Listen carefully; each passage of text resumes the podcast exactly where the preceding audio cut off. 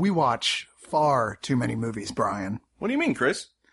Well, imagine this Twinkie is the average human capacity for film viewing. Looks delicious. To represent our viewing capacity, this Twinkie would have to be 40 feet long and weigh 700 pounds. That's a big Twinkie. Did you just eat the visual aid to my analogy? No. At least there's still beer. Ooh, Twinkie flavored beer?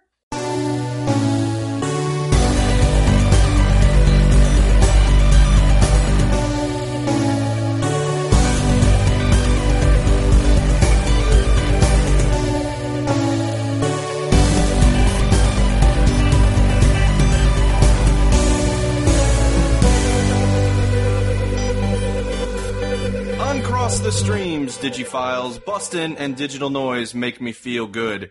We are here to sound off into the cyber cacophony and pour into your ear sockets our recommendations for which Blu-rays and DVDs are worth your time and dollars. I'm your host Brian Salisbury, a guy reliving a single day over and over. It just happens to be the first day I got my Blu-ray player, and I am joined by my co-host and core. Uh, excuse me. I'm joined by my co-host, my cohort, Christopher Lawrence Cox, a man who once tried to drill a hole through his head. It's true, I did. But I don't know if try is the appropriate word. I guess it would have worked if I hadn't stopped. him. It's called trepanning, Brian. I did not know there was a term for it. There actually is. Yes, there actually is a term for it. Uh, no, in fact, I am often mistaken by some for the fungus moldi, uh, fungs, fungi, molds, and spores that Egon Spengler collects. Ah, Yes. right on. You're just like a sort of conglomeration of those things. Exactly. And a Batman villain on my side, you know, it's a part-time job. The most disgusting Batman villain of all time. Hey, he's a fun guy. Ah, waggity schmaggity, the joke's so old that it's an antique. Um, I, I just want to throw out here real quick. God, I'm so sad. Yeah. I mean, It sucks. I mean, we're we're obviously making a lot of references to uh, Egon and to Harold Ramis because unfortunately he passed away the other day. And I gotta say this: fuck 2014. Already fuck this year. We've lost too many great people this year, and it's only February. And Harold Ramis, unfortunately, is the latest. And you talk about a guy whose career is so essential to us understanding funny. yeah. But we'll get, we'll get more into that in just a little while. Yes, indeed. I want to remind you that Digital Noise, like one, uh, like all of our content on One of Us, is available on iTunes. Just search for One of Us in the podcast section. You can also follow the show on Twitter at DigiNoisecast. That's at D-I-G-I Noisecast. And we, the website, is available on Facebook for your liking at facebook.com slash one of us net. And hey, if you do like us so much, why not become a subscriber? You can give one to twenty-five dollars every month, or just make a one-time donation, and you can cancel at any time. That is the way that we are able to continue to provide you content for free. And you want that. You do want that. Believe me, you want that. Don't make us. Uh, don't make us get persuasive. Yeah, I will totally let the shadow cross over my face and my eyes will get all glowy and I'll be like, you want to be a subscriber. Oh, I was just gonna roll around on the floor kicking and screaming. That's what I meant by being persuasive. Where's my phone? oh wait, no, that's not the droid I'm looking for. That is not the droid you're looking for. Uh, yeah, so it's time to reach out to the Innisphere and receive transmissions from you, the listener. It's the part of the show where we crack open that most questionable of coffers we call. The Letter Box. You've got mail. Yes, thank you, Torgo. The letterbox. And our first question today is very appropriate from uh, Blair Regenwetter. Favorite Harold Ramis movie? Again, this entire episode is, is dedicated to Harold Ramis. Look, there's a lot of good movies to choose from. The man was a, was a triple threat. He was a writer, wrote a ton of mov- classic movies. Uh, he was an actor who appeared in a ton of classic movies, and he was a director who directed a ton of classic movies, often with a lot of crossover, obviously. Um, if I was going to say just the one that I think is my favorite, it's always going to be Ghostbusters because that's the one that's had the most amount of impact on me in my life. I mean, Sure. I watched that probably 15 times in the theater. I don't even know anymore, like over and over and, and I, an impossible amount of times on Betamax. Um, but I think his best movie though is Groundhog's Day. Think Yeah. that's the, the most, the best written, the best directed. Uh, he did not direct Ghostbusters. That was Ivan Reitman. He just co-wrote it and starred in it. He did in fact direct, uh, Groundhog's Day and, and wrote it with Danny Rubin. And I just, I think that that's a, it's one of those ones I didn't realize the first time I saw it what a masterpiece it really is. Yeah. It's such a masterpiece that every genre television show has done an episode that ripped it off. Yeah, and it's funny you you get so fixated on on Bill Murray's shtick that you don't really notice sort of the very philosophical story that's going on, and and Yeah. yeah, Yeah, you get like really funny comedy mixed with like, uh, you know, some, some not schlocky sentiment and some good philosophy. So yeah, great stuff. And one of Bill Murray's finest roles pre I'm serious and work with Wes Anderson now, Bill Murray. Sure. I think my favorite movie, and this is one that he co-wrote that Ivan Reitman also directed, is Meatballs from 1979. And this is a very early, sort of set the standard for a lot of the camp movies. And I don't mean movies that are campy, I mean movies specifically set at a summer camp. Uh, Bill Murray playing the, the very sarcastic, very snide, uh, you know, as we would expect, camp counselor. However, he's got such a huge heart in that movie. Probably more so than anything else we've ever seen him in. And I, I just found it so appealing and I, I laughed so heartily. And it was a film that I feel like kind of got lost a little bit to the ages. And, uh, It's true. Somehow that got along with all the comedy classics from that period with SNL alumni. That's the one a lot of people today don't really know about. Yeah. And it is really a classic. I mean, that's a defining one for just that, that setup, the summer camp comedy setup. I mean, that was like, that was the movie and there's a 150 others that are just shadows of Yeah. what that is. And then, of course, we would be remiss if we didn't mention Caddyshack, which was uh, uh, Harold Ramis's directorial debut. And you want to talk about a launching pad movie? Chevy Chase and Bill Murray are two of the people that defined comedy in the 80s. And that movie, Reitman's basically created the launching pad for both of them in 1980 with Caddyshack.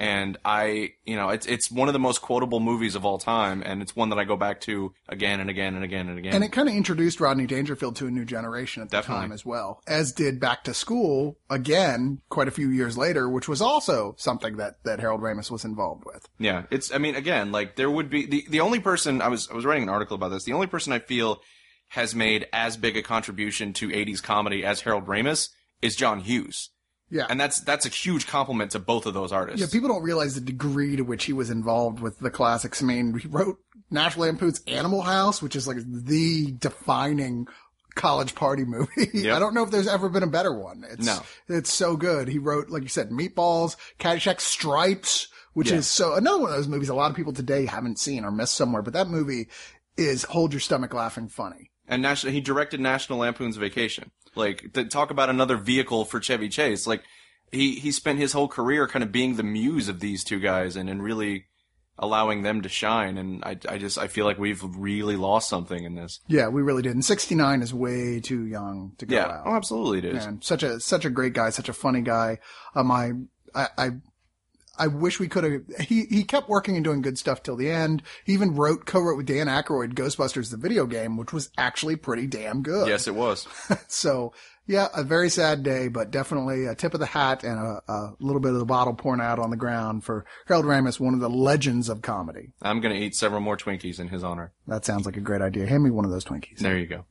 So our, our next question comes from uh, Boyd Atkins the fourth, longtime listener. He says, "Do you guys ever order replacement Blu-ray cases for titles you purchase if you do not like them?" This, is- you know, this seems uh, may seem like an odd question to feature, except that I I wanted to say that it's always a good idea to keep extra. There are several companies online where you can get a bunch of empty Blu-ray cases for very little money. And I think, and you know, it's, I'm of the opinion that it's always a good idea to have them around the house because it's not so much a matter of, uh, whether or not you like the Blu-ray case that you get, but sometimes it arrives, especially if you do a lot of things you order through the mail, it arrive damaged, or you're trying to get it out of the plastic and you accidentally slice part of the, the actual, um, I don't know if it's like acetate or whatever on the front that holds the, the slip, the slip cover.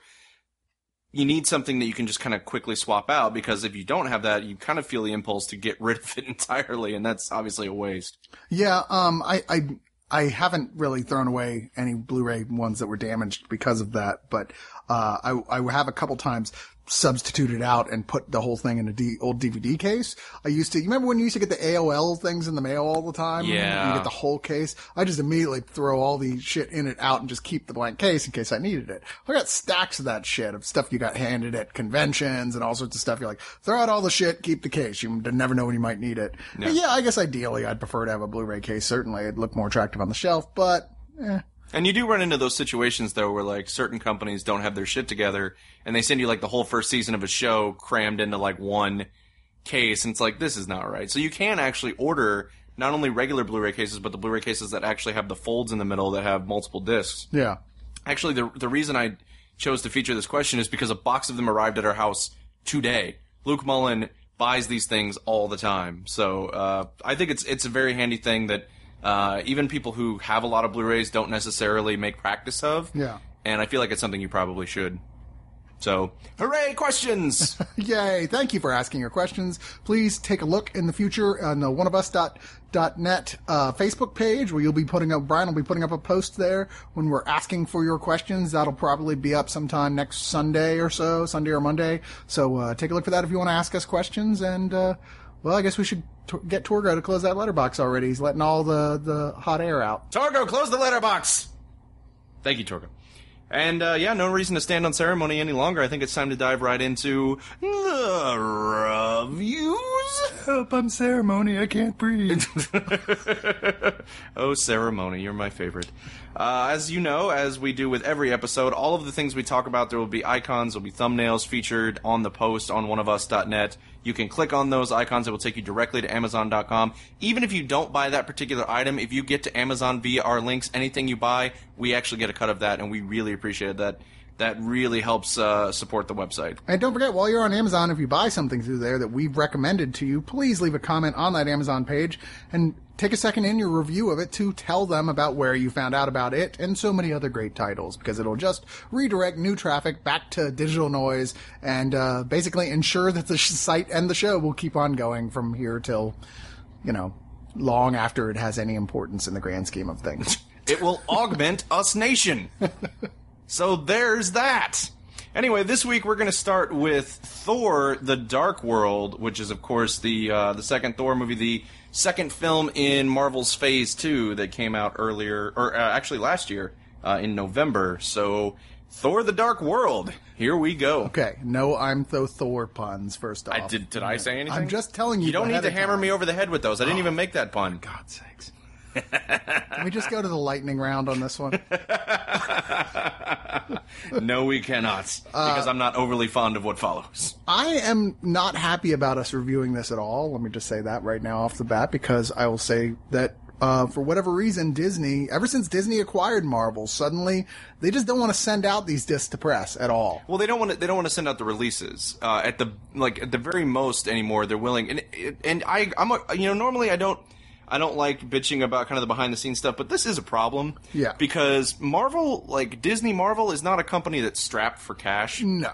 And So- there's a lot of people like sites like us and Before a Spill that have been supporting like crazy the Marvel film universe and all of its releases since day one, since before day one of all this stuff. Them turning on the press is kind of biting the hand that feeds you in a way. And I don't know, I, I, I find the whole thing kind of arrogant, quite frankly. So what they're doing now is, you know, if they deign to send you anything, it's usually a coaster. It's literally just the disc, none of the packaging, nothing. It's it's uh it's just a plain disc and a sleeve. And uh, you know, normally that's we we, we want to you know talk about the whole package. We want to talk about how, what it looks like, how it sits on the shelf, all that stuff. So we kind of opt out normally of reviewing things that we just get sent the disc of. But they kind of got tricky on us with this one, where it was they didn't send an email saying if you would like to request a copy of this, you know, reply. It was the email said if you don't want a copy of this, you'd better tell us right now because we're going to send it. But if we do send it, we expect a review. So it was almost like extortion in a way. Here's the review. you suck. That being said, uh, I liked Thor: The Dark World, the movie, quite a bit. Uh, it's uh, it's not it's not quite in terms of quality for me anyway on, on par with the first one, but I really enjoyed it as a um, as sort of a, a, a further exploration of the of the the things that were introduced in the first one, kind of the, the worlds of, of Valhalla and Earth, and we definitely spend a lot more time in Valhalla on this one, but the epic kind of climactic battle takes place on Earth. So I kind of like the way that they they tipped the scales a little bit in, in the direction of Valhalla. Valhalla, am I right? That's not right. Valhalla? Yeah. No, no, no. It's uh, it's uh, Valhalla. no, no, no, no, no. That's that's not actually where this takes Asgard. Yeah. Shit. Anyway, And Svartalfheim. Yeah, I'm I'm thinking of actual Norse mythology. Yeah, sorry. Asgard. No, Asgard is actual Norse mythology. Is it really? Yeah. All right. Well, Asgard is where this movie takes place mostly, and uh, not Valhalla. Yeah, Sorry it's, about that. it was nice to see. Like, one, all right. So one of the things people complained about the first Thor, and I thought unjustly, was that they were like, "Asgard's so cool, we just want the whole movie to be there." Okay, but that's not the movie you got. You got when you got to see a lot of it, and then you got to see more stuff going on that was pretty cool. You got some character based stuff. For me, the original Thor really worked well. It was a nice little balance, introducing little touches of romantic comedy, a chance to have the classic Thor story where he was an arrogant, you know, golden haired son of a bitch until he learned some humility. Mm-hmm. I thought they sold told, they sold that story quite well. Although once again, like is common for more Marvel movies than not, the villain was not entirely the most threatening. Was not the high point of the whole film. Like when you get the final battle, it's not the best part of the movie. Um, whereas the final battle in this is definitely, I think, the best part of the movie. But the main villain himself is one of the weakest in the entire of the Marvel universe. Which is funny because I I spent so little time focusing on him because by the time we get to the second Thor movie, Loki is a huge mainstay within the Marvel Cinematic Universe, and I, all I'm fixated on is like, what is Loki going Well, to do? That's the thing. The biggest attraction in this film is indeed Loki, who they actually expanded his role in this movie because they had no idea people were really as in love with him as they are now. Uh, and and boy, just you know, guys want to be him, and girls want to, you know, Yeah. Just saying, the guy's got of everybody who's come up sort of new through these Marvel films. That's the guy who's going to be going on to even bigger and better things, I suspect. Tom, Definitely. Tom, uh, what's his name? Tom Hiddleston. Hiddleston. Uh, and he is not the villain here. He is a he's a supporting character. He's antagonistic, but not the antagonist. no, the main antagonist here is the dark elf Malekith, who is played by uh, unrecognizably by Christopher Eccleston. Who? Exactly, the first Doctor Who of the reboots. And really, he's just so bland and like this. Just he's just so generic. He's like, I'm destroy evil because I'm evil. It's like he's Yeah. the reflexive property villain. you know, there's there's no depth to him of any kind. He's just uninteresting. And thankfully, the movie f- fills up with enough big special effects that are pretty impressive, and that big ship at the end that is indeed really cool. That it pulls the focus away from him. But even so, it's hard to get emotionally invested in this movie, except with what happens to Loki. Right. Which once again, you're like, I don't care about Thor and all that shit. What's going on with Loki? Yeah, no, that's very true. And the they come up with a sort of very nebulous explanation for all this. It's like it's literally it's dark magic. It's like, well, that's that's convenient. Like it's just it's dark magic. It's ether. Like it's literally called ether. It's like the Marvel equivalent of, of dark energy and dark matter. It's like, oh, Yeah. oh, well, there's got to be dark Yeah. magic too, right? like as an actual physics. Just shut up, Marvel. Surprised Abrams wasn't involved and it was just like red matter, you know. right? But or, or, you know, un- it's made from unobtainium. uh, there were things that I there were like I said there were a lot of things I did not like about this movie. One of which I thought most of the the humor was really awkward and misplaced. Uh, they really tried to force in Kat Dennings here, an actress I normally like, and they overforced their hand on trying to throw her into a lot of scenes she had no business being in. Yeah, I, I think I agree with you there. Although I don't, I can't agree on all of the humor. I think some of it was, uh, some of the stuff they did to kind of parallel with the tone of the Avengers movie. I thought worked really well. There's a great sequence with Thor riding the subway, which I thought was really funny. But yeah, the Kat Denning stuff was a little bit overdone.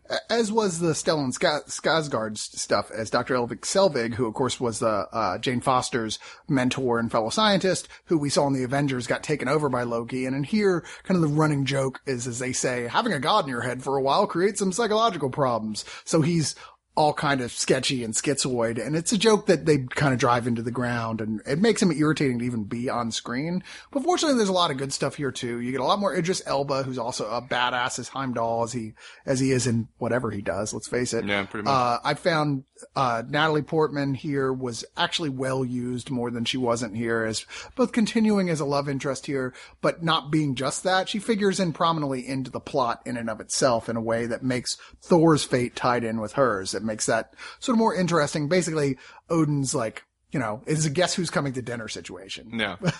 You know, And the thing I found really odd about this movie, but not necessarily criticism against it, is that so many times Asgard was reminding me of Hogwarts. Like there were these. uh, First of all, there's people apparating all over this movie. Oh, there's yeah. apparating everywhere. yeah, they, they teleport a lot. But there's also the thing where there's like they open their history books and there's like moving pictures inside the books, and then their medical facility operates by magic and not by science, and it's just like. where am I right now? I'm a little confused. Well, that's the thing is that like the the goal for the first one seemed to be to indicate that like it's when science is so advanced that it just seems like magic. Uh, and now they're get they're pushing it to a point. It's like, okay, dude, no, that's just magic. Actually, that is just magic. Uh, just saying. For those of you playing at home. Uh, yeah, I mean, there also another big thing came out here is Jaimie Alexander is Sif is not just a side character character with a brief mention anymore. They're actually bringing her into the forefront. I suspect they want her to be a bigger character in this universe. Period. I know she's going to be on Agents of Shield soon Ah. as a tie-in to this. So you know, trying to do what they can. Uh, Renee Russo as Frigga, uh, Odin's wife, has a nice and, and a nice turn as well. But overall, I found that like the emotional balance of this movie was way off. It was, it was just a little uneven and most of it felt like it was an answer to people who thought there wasn't enough punching in the first movie and they needed a lot more in this one. But it's to the, it's, but it takes away from, like I said, any, any possible emotional impact from the plot, which is scattered. Uh, one interesting thing I thought they replaced the actor who plays Fandral, one of the Warriors Three, with Zachary Levi, Levi, who of course is Chuck from Chuck the series. And I, I knew it was him going into it. And I looking right at him and I was still like, I swear to God, that did not look like him. Yeah, no, it, he was pretty unrecognizable. I will say that what I appreciated about this movie is even though it's called Thor the Dark World, they walked that line really well of, of making it just dark enough to still be a Marvel movie. Because I feel like there is a, a tendency for superhero films these days to be a little overly maudlin in order to achieve, you know, being that darker, edgier thing that that uh, that Christopher Nolan kind of established with the Batman movies. Sure. And I feel like they didn't lose sight in this movie of even though it's called Thor: The Dark World, even though it's got some dark tinges to it, it's not it's not cumbersome with where it chooses to because go Marvel's heavier. Marvel's film universe's goal has clearly been bright, fun, leave feeling like you had a good time. Yeah. Uh, and the, even though, yeah, you're right, it's a little darker. There's certainly some, uh, some, uh, some bit pieces here with like character deaths and things like that that are pretty dark. Overall, it manages to keep that comic booky tone that Right. Marvel wants. To, yeah, it's like, look, we are a comic book movie. We're not the real world Thor. Yeah. you know. It's not called Thor: The Real World. yeah, exactly. Oh, that'd be interesting. Yeah, people stop being polite What and start happens being when gods, you put four teenagers and a god of Asgard together in a house? and they put him in the uh, the confessional. He's like, "Do I look to be in a sharing mood?" And he's like, "No, no, sorry, dude." No, no. Uh, there's a lot of extras on here as you expect for these things, uh, including, of course, the always anticipated one-shot videos where they do a new short movie, uh, this time, time about 14 minutes long, that, that is sort of a side story to the movies. In this case, it's called All Hail the King, that shows Ben Kingsley's Trevor Slattery, his character from Iron Man 3, who's in prison and is sort of, has gotten to the point where he's, he's a celebrity in there. Everyone's kind of like, go, hey man, you're awesome. that kind of thing going on. But he's being interviewed by a guy, uh, to talk about his whole experience. And of course, there's something sinister going on. And it, it's a, it's a amusing and it's got an amusing little twist. It's got a cool cameo in it. I don't think it's the best of the one shots, but it's, it's more like, this is here entirely for what I thought it was going to be there for when- they first announced they yeah, it's called it. "Stop Bitching Already." Yeah, stop bitching already. For people who really are still upset that the Mandarin was not a real character in Iron Man 3, spoiler, which I still think is just the weirdest thing to get upset about. Hey, here you go. Yeah, this is this is, and it's funny to me too because I thought it was the kind of thing where if you really wanted a different outcome from that character in Iron Man three, there was a very very easy way to ration that there could be a different outcome, and I feel like this is this exists to kind of point people to that direction. Like if you thought about it for ten seconds, you may have come up with this. Yeah, exactly. Uh, there's also, of course, audio commentary. There is a, uh, a look at a brother's journey, Thor and Loki. Insert touching, touchy feely music here. Uh, deleted and extended scenes, about eight minutes worth. Uh, a look at the score and a, uh, preview behind the scenes at Captain America, the Winter Soldier. Oh yeah, and there's a four minute gag reel as well. So ultimately, this is a pretty good package here for stuff. I still think the movie itself is one of the weaker of the Marvel Universe films that they've put out since they've, you know, been phases, phase one, phase two. Uh, I'd put, I'd probably put it with Iron Man 2. I don't think it's a great movie, but it's still fun at points and, and it's certainly something I'll go back and revisit again. But you really got to hand it to Marvel that the basement, the basement on their movies is Iron Man 2, which I still don't really think is that bad a film. And you know, when you're running the gamut from not that bad to truly great, Yeah. you're doing something right. Yeah, I mean the bar is just so high for the Marvel films that one when one at this point is less than absolutely fantastic, people talk about it like it's just movie forty three or Can you something. can you imagine this discussion we're having right now happening in the 90s? yeah, Like the bar is so high for Marvel superhero films. I know we were like, wait, what? What? That's not a real thing. that that Corman Fantastic Four movie that never came out. What the fuck are you talking about? oh well.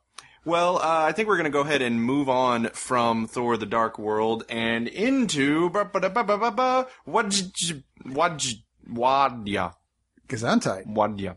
Sure, it's not the first time someone said that. Uh, yeah, I, I kept when I was watching this listening very carefully so I could remember how to say it, and it's already left me. It's like what? It's like that. Wadja. Wadja, Wadja, Wadja. W A D J D A. Letters D and J and D are not supposed to go together like that. I'm just saying. But this is a Saudi Arabian German film, and it's notable for two reasons. One, it's the first feature film that was shot entirely in Saudi Arabia, which I find very surprising considering the amount of money in Saudi Arabia that no one thought, hey, let's make a whole movie. And especially you hear all these, you hear stories about like Saudi princes and you know rich people from the Middle East who'll go to like Cannes Yeah. and buy movies and Yeah. finance movies. It seems like, wow, you really never, nobody built a studio in Saudi Arabia or anything. Uh, the other thing about this, and more notable, it's the first feature length film made by a female Saudi director. And certainly this is a movie about and from the viewpoint of women in Saudi Arabian society. Uh, it's won a bunch of awards and film festivals. Uh, it was selected as the Saudi, uh, Saudi Arabian entry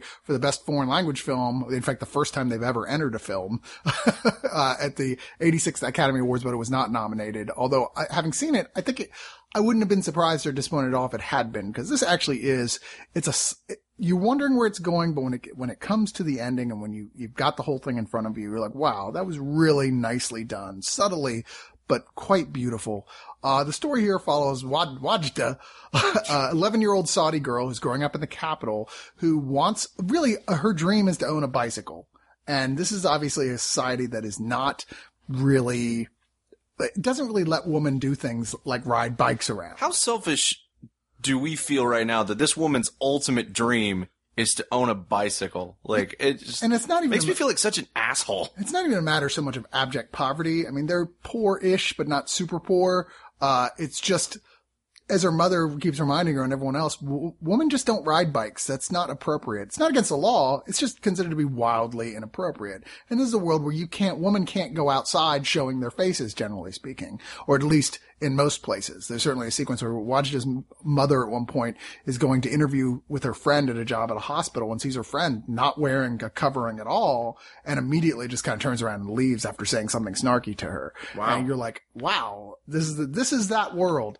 Um, but this girl, she's, she's got an independent mind. She wears, she's the only kid who doesn't wear the requisite shoes at school. She wears bright colored Converse. I mean, she's obviously got an, I like this girl already. she's obviously got an independent streak and she's friends with a small boy in the neighborhood named Abdullah, uh, who, you know, basically they start off as a sort of pigtail pulling type scenario, but eventually we start to become friends and she wants to get a bike to race versus him on the bike. It's, you know, it's sort of a coming of age thing there going on, but it's also a sort of like this mark of, you know, someone defining who they are.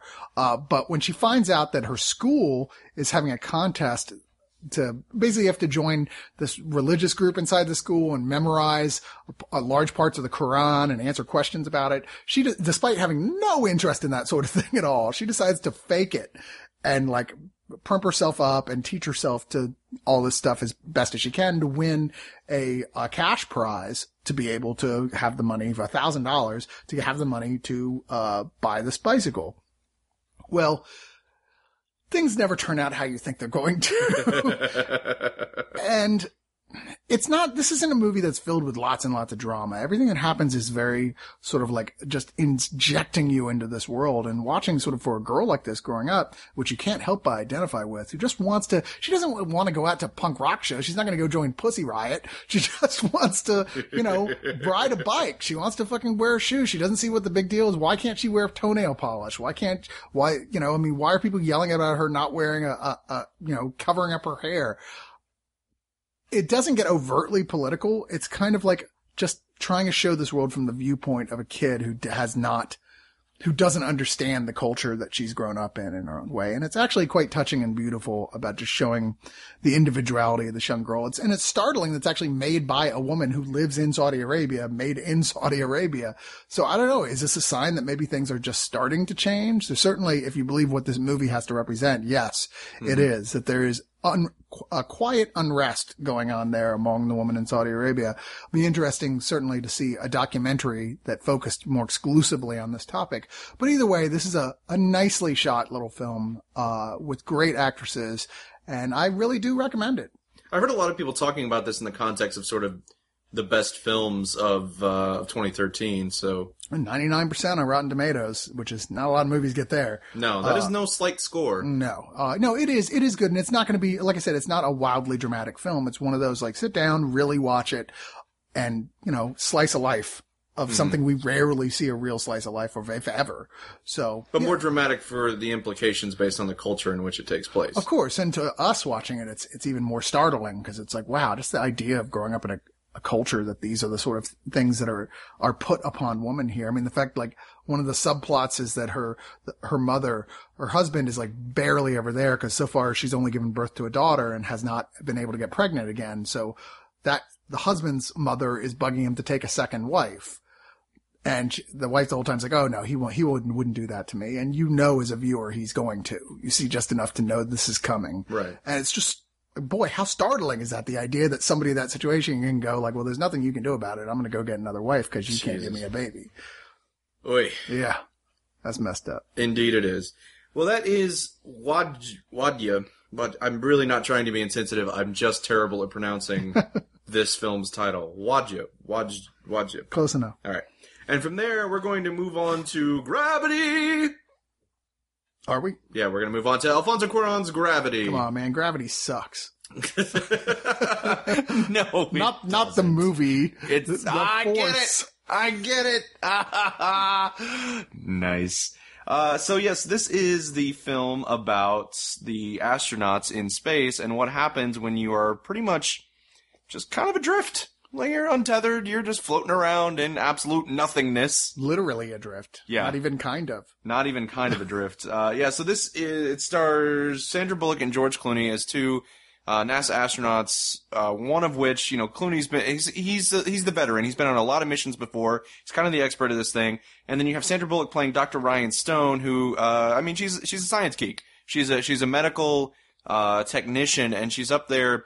Uh, they're never really entirely clear on what it is that she's doing. It has something to do with adding something to the Hubble telescope. Yeah. Ultimately, the details of that are unimportant. It's unimportant because this, they're finishing up their mission and they get they get word that um, there's been a satellite that's been shot down, like kind of on the other side of the planet, but the debris from it is uh, it's, it's picking up steam. We're a little concerned about it, and then it's like we're really concerned about it. Okay, get the fuck back in the ship because something has gone really wrong. And from there, it just plays out as a survival tale. Yeah, it really it's it's all is lost in space. Yeah. Um, as Sandra Bullock surprisingly turns in what what might be the performance of her career, uh, as as this Dr. Ryan Stone character who's really like she's up there because of her ex- expertise in her science, but being in space is not her strong point No. anyway, as as we learned very early on. Whereas for George Clooney, he's an old old hand at this. Uh, but it's not long before, like I said, she's on her own and having to use her intelligence and and control her her fear in order to get through the seemingly impossible scenario and survive. I found this in like moving and edge of your seat tense and just beautifully shot. Yeah, no, this is one of my favorite films of the year, without question. I, I think this is, is one of the this is one of the best things that Cuarón's ever done, and that is saying something because that is his very celebrated career. And I I was completely blown away. It was one of those movies. It was one of the very few movies in my entire life that I've ever said to people, absolutely positively see this in 3D. Yeah, and in the theater. And in the One- theater. One, one way or the other. yeah.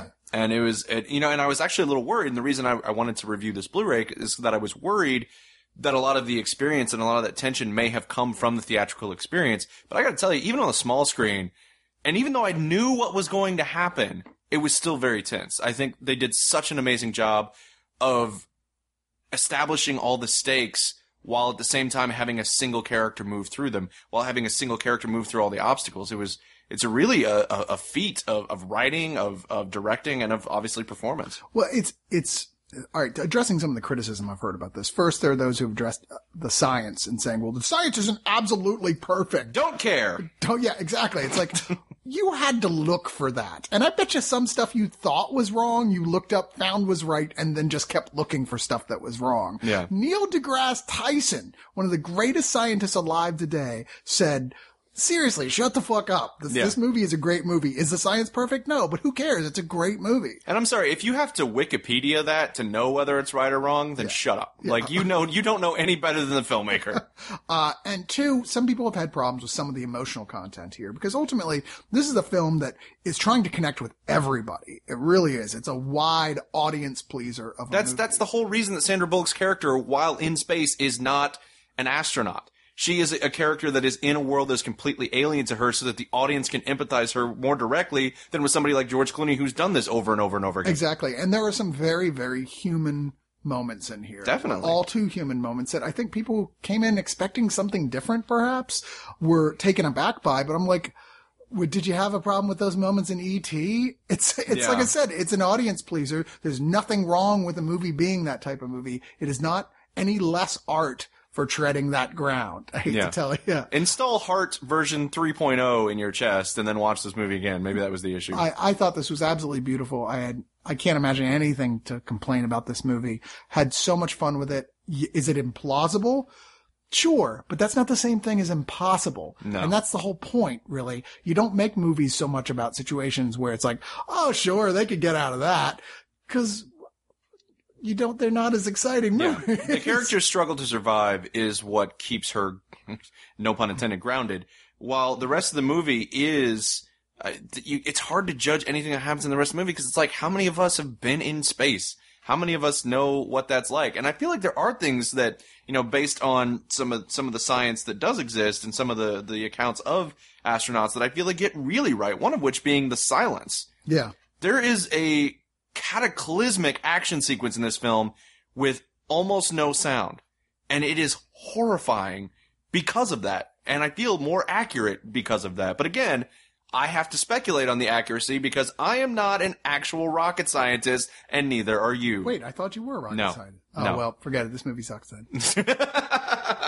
I go to Johnny Rockets for hamburgers a lot. I Oh, don't well, know if that- that, that counts. That That counts. All right. yeah. All right. Well, then I'm a Johnny Rockets scientist. Yeah, do you know what's in the hamburgers? Uh, delicious. Okay, that's that's true. I was just test, I was just testing you. no, I, I love this movie, and you know there was there was a single shot in this film. It's it's not even an action sequence.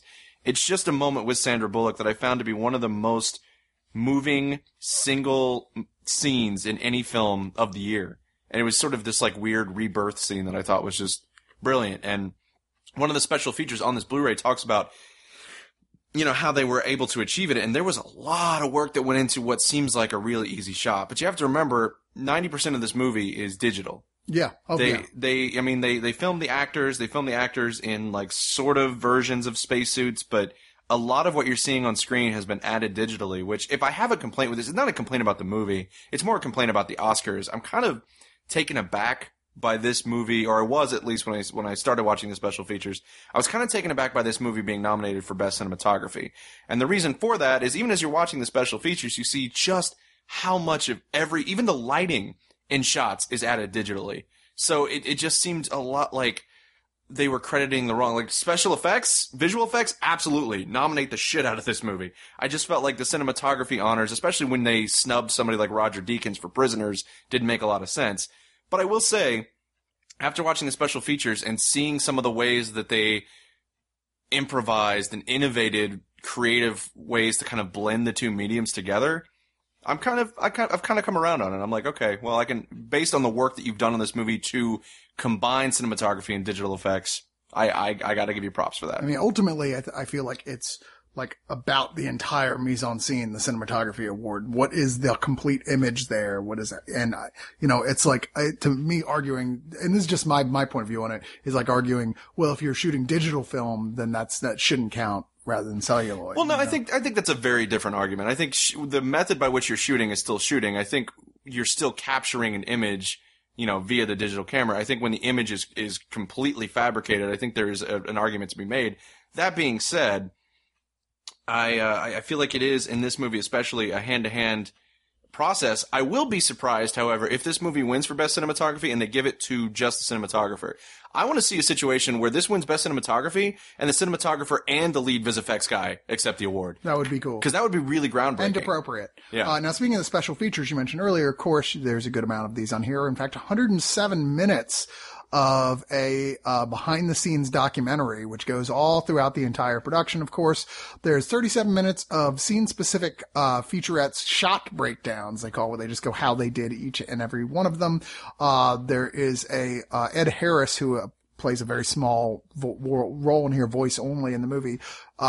Uh, narrates a short documentary called Collision Point, the race to clean up space that deals with the actual real crisis that is in fact going on in space. Space Garbage, the movie! Yeah, with all the debris out there. Uh, and then the big thing here, traction here is, is Aningaaq, uh, which is a short film by Jonas Cuaron, who I, I, think he's the brother of Yeah. Alphonse, but it's basically at one point, you, uh, you, Sandra Bullock's character manages to contact someone on Earth who is an Inuit fisherman. And this is that story of that scene from the viewpoint of that fisherman on Earth and what's going on with him. Really liked it, and, and this is gonna, uh, bear with me for a second. I really liked this short until the end, not because of the content of the end, but because it kind of contradicted something that was said at the beginning of the short, and I didn't really understand what they were trying to achieve with it. That being said, I like that it's there. I like that we see the other end of that conversation. Cool. Yes, indeed. And yeah, this is overall like like I said, watching it at home, I didn't feel like I lost anything. I felt like experience as an experience, it is still very riveting even on the smaller screen. Cool. Well, that is Gravity. Now I'm going to let Chris talk about some cartoons. Yeah, you got to talk about the cartoons. It's what I do.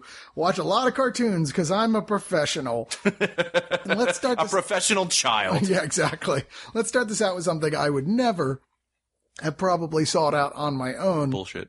Although I did watch these when I was a kid, and that is the DC Heroes, the Filmation Adventures.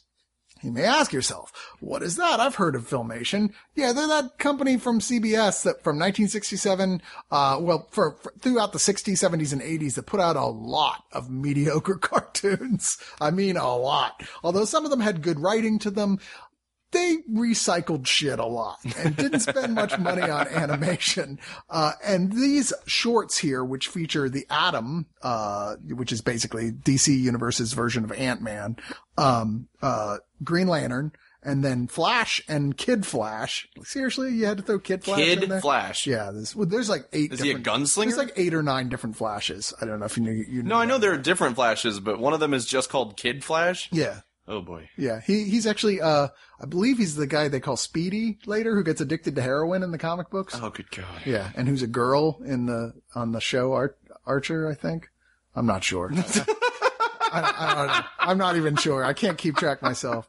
Or no, wait, that's I'm sorry, that's Green Arrow's kid. That's like his his his kid Archer. I thought you were talking about the latest season of Archer on FX, and I was like, no, it's Pam that's addicted to Arrow, cocaine. Arrow, not Archer. I'm sorry. God damn it.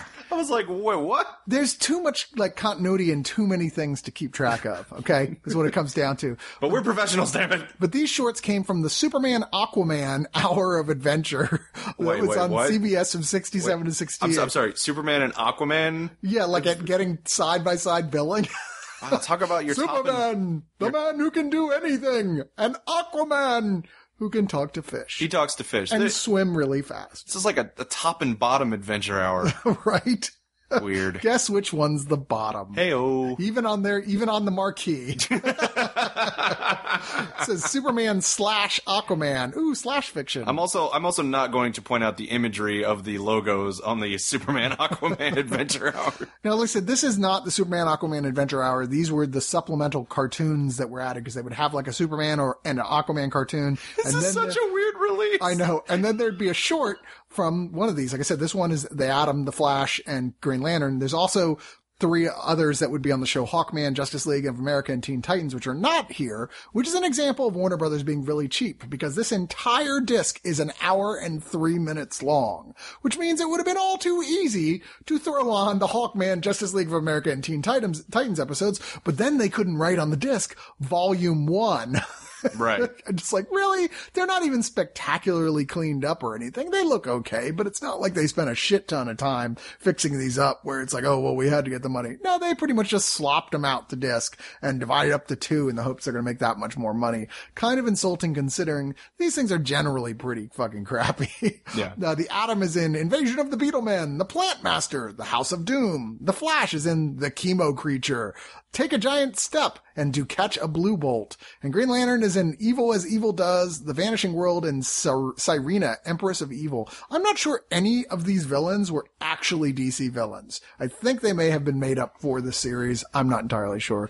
Either way, this is the sort of thing you put on for a joke if you work at a comic book store. You, if you're really curious about the history of superheroes and animation. Um, I mean, it was entertaining for, for an hour. If it had been much longer than that, I don't know if I would have kept with it. Yeah. And even as it was, I was doing work while I was watching it. You know, like, okay, this is cute, but it's more of a footnote to history than anything. Yeah, I was just thinking, I can't wait for Warner Brothers' uh, next release, which is Chuck Chunks, which are the commercials that played solely during the uh, breaks of the Chuck Norris Karate Commando show in 1986. Are they really putting that out? No, but that's about as ridiculous as this thing. Well, you know, I don't think there is a cartoon of the Atom other than this. So there you go. There's Okay. One chance to see the Atom. Not like you really needed to. Um, I love that you mined the one reason for being of this entire set, and you found an atom. You dug deep and you found an atom. said it's quaint and amusing in its own way, and there's certainly people who are really who grew up with this stuff, who, who were like, "Wow, I, I've always wanted them to release this stuff." Who remember it fondly. It's not the worst thing in the world. It's just most people outside of nostalgia or, or a historical interest are not going to be really going out of their way to seek this out. Now, the other thing that we had to talk about here, as far as our animation uh, section goes with superheroes, is Beware the Batman, which is finally coming out on DVD and Blu-ray. Uh, considering it got canceled after one season, it's not surprising why it got canceled. I'll get into that in just a second here. Uh, this is volume one. Once again, the first half of, of the season. Presumably the second one will be following up not too long from now. And the reason this came out on Cartoon Network and it did have very mixed, uh, reviews. And one of the reasons right off the bat, the fans in particular kind of came at this, you know, with claws out is that it's entirely CG animated. Um, not the sort of thing after the history of DC's animated universe with Batman that anybody really wanted to see. We've seen some gorgeous animation from the past stuff, and this felt like a step backwards, quite frankly, in quality. And just watching it, I go, yeah, it really kind of is. Um, I believe this is the same people who did Reboot, which was terrific. oh, the the uh, like the digital animated show reboot. Well, it's, or some of the people involved anyway. I'm not 100% sure on that, but either way, it's, you know, reboot was a product of its time. I don't think Absolutely. you could do it now. No. And, and this is just an example of why you couldn't do it now. It just seems silly. And they make it even worse by completely circumventing Batman's history to a point that is just, it's awkward. I mean, you've got, uh, uh, his butler now is an MI6 operative badass. He looks like Jason Statham. oh, Alfred, no, I was like, really? No, no, no. And now Batman also has a bodyguard who's like this female ninja who's who was I'm like, sorry. Let me stop you right there. Batman has a bodyguard. yeah, A bodyguard who protects Batman. I know, Okay. yeah, I know. I I. Uh, Now, if that's not bad enough, they decided they needed to go with villains that had never really been explored very much or at all previously in, uh, other versions, the multiple other versions of the Batman animated universes. Some of these they went for newer stuff, like the things that uh that Grant Morrison created, which were interesting characters inside of his bizarre drug-addled world, like Professor Pig, who's a who's a brutal character in the comics, and here he's pretty much the character from Wind of the Willows with like a mildly nefarious outlook. You're like, what? Really? Uh, Magpie. I mean, these are most of these characters you won't have even heard of. Junkyard Dog, Daedalus, Magpie, really? Yeah, She's uh, like a fourth tier villain. Anarchy. Oh, Anarchy. Let me remind you, in the comics was nothing but a ripoff of V from For V for Vendetta, yeah, Uh, but after going, watching him here, I went back and read some of those comics. I'm like, wow, now I actually like the comics with him in it because this is just stupid. He's nothing like that character. He's just so undefined. There was there was literally a storyline in the Batman comics where they killed off a bunch of the third tier villains because the whole mystery was why does anyone give a shit? Why does anyone give a shit that Orca's fu- turned up dead or that Crazy Quilt's gone? And one of the villains they killed off was Magpie. Well, she's in this and lame. uh, there's a League of Assassins are in here. Oh my god, tell me Humpty Dumpty's not in this show. Humpty Dumpty is in the show. Oh my god. Uh, it's just I don't know a lot about comics, but I know terrible Batman villains. Yeah. Humpty Dumpty belonged not in a comic book. Humpty, Humpty Dumpty belonged in the 60s Batman TV show. Yeah, and that's the thing is they're really making this more for kids. I mean, totally. They they just have lost interest on whether adults or even young adults like this show at all. You know, I mean, really, it is it is not for them. It is made for the very young. And I had a hard time even sticking with the. I think I watched five or six episodes of this and finally went, okay, I give up. This is not good. So unlike some of the other Cartoon Network stuff that was unjustly canceled too soon, This was justly canceled soon enough. Uh, I mean, it's one of those things. It's another curiosity piece. Years from now, people will look back and go, wow, there was a CG Batman show with these characters. I kind of want to see that. And it'll be more interesting with as as a sort of like, oh, look how stupid this is. but it just doesn't really work. Some people actually I talk to really like this, but I'm sorry, you're wrong. you are uh, what's the word? Incorrect. Yeah. Well, before we close the book entirely on animation, I feel like we need to talk about something that is rather mathematical, and that is Adventure Time Season Three. Oh, I thought they were finally releasing the Pythagoras Adventures. No, unfortunately. Oh, okay. I know. I know. We're all very disappointed.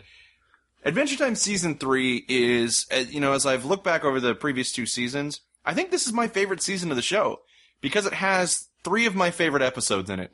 The first being the zombie episode, which I think is one. hysterical. Yes. The other one being the one where they go into Finn's memory and see Finn as a baby because that baby dance song haunts my dreams. It's so hilarious and I can't get it out of my head. It's actually become a running thing between my wife and I that she'll text me like the first couple lines from it and then inevitably I'll have to finish it. Oh, good lord! You're like Cartman with uh, With sailing Sail away, yeah. Wow. Okay. And then of course, Fiona and Cake. This is the season that introduces everybody to the kind of gender swapped version of Jake and and Finn, which is Fiona and Cake. who I really like. Yeah, no, it's it's an excellent episode, which also features Neil Patrick Harris as sort of the male version of Princess Bubblegum. So it like all around this this season has some of the best episodes.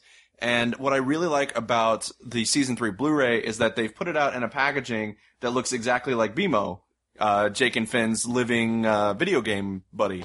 And it's it's so it's like a it's like a weird combination of a speak and say and a Game Boy. I don't know. It's it's a very he's a very strange character, but I like him a lot. Um, I just don't want my portable gaming devices to actually be sentient. no, what I'm because well, no, that's that's very true because you don't want them to tell people where you've been. No, I, I certainly don't want my computer to be either because I don't want people it to tell people where I've been on there. Yeah. Yeah, Hey, you want to see Chris's search history? Boom. Take that, computer. Yeah. No, this is this is a great season, and I I feel like if there's anything lacking in this release, it doesn't have quite quite the same amount of cool features that the first two seasons did. But it has a really cool thing where they do the entire opening of the show in Legos Oh, that is cool. which I thought was really, really neat. And they do that thing again where they're doing commentaries for all the episodes, and it's clear that they just sat down and recorded one very long session with all the episodes. But I feel like they suffer for not having John DiMaggio. John DiMaggio made, you know, he's the guy that does the voice of Jake. He made the the first two season commentaries, or I can't remember if it, he was he was on one of those two, or maybe both. I can't remember, but he made those those commentaries so much fun. He was just such a blast. At like he sounds like Jake. First of all, like that's his just natural Which is speaking voice off-putting anyway. but he's he's just such a funny dude, and he's so much fun to listen to. I mean, he's like a kind of an infectious energy to him, and I feel like they were really they were really hurting to not have it. And there's a very weird thing that happens. I don't know if we talked about this in the previous releases or not, but whenever they start talking about something that I guess the studio decided they shouldn't have in a commentary, it makes this like really unearthly noise, like digital interference where ghosts might be trying to come through your TV to block it out, and it's very unsettling. That's weird. I was like, okay, I'm not, I'm not comfortable with this at all. What's happening? Uh, and there's also a fun interview uh, that's called uh, like how how an idea becomes Adventure Time, and it's just you know Pendleton Ward and a couple of the other writers just kind of bullshitting. Like they're they're, they're we giving smoke a lot of pot. they do, and it's it's like imagine smoking like four bowls and then trying to pretend you're giving a standard interview. That's what this is. and how they write the show. Yeah, it's it's really funny, but even There's the, no way these guys are not high when they write this show. when I met Pendleton Ward, I'm pretty sure he was stoned out of his mind. I can't prove it, but I, am pretty sure I think was. you can scientifically prove that you could not write the show without the help of THC I, I would agree with that. or- Absolutely. or, LSD. But if you're a fan of the first two seasons, why the hell would you not buy this one? This one, again, has some of the best episodes. It's got some really imaginative storylines and some really bold things that it does. The packaging is really nice. Not quite as many special features, but it still looks and sounds great in high definition. So highest, highest of recommendations here. I want it. Well, you can't have mine. No, It's you're, mine! You're going to. You will give Nope. me your copy of Adventure Time season three. Mm, you resist. You will. Girl. That sucks, because now I have to. That's good. Anyway, speaking of, of things that manipulate us, Game of Thrones Season 3 is the next title we're going to talk about. I do feel a little manipulated by Game of Thrones. I mean, I didn't Really? Name 32 examples of, re- of times that you felt manipulated by the storyline of Game of Thrones. I didn't want to think that you were one of the best shows running on television right now, but god damn it, almost every two, three minutes you remind me of that. It's so manipulative. Well, it's just like, hey, you like you like this character? They're dead. Fuck you.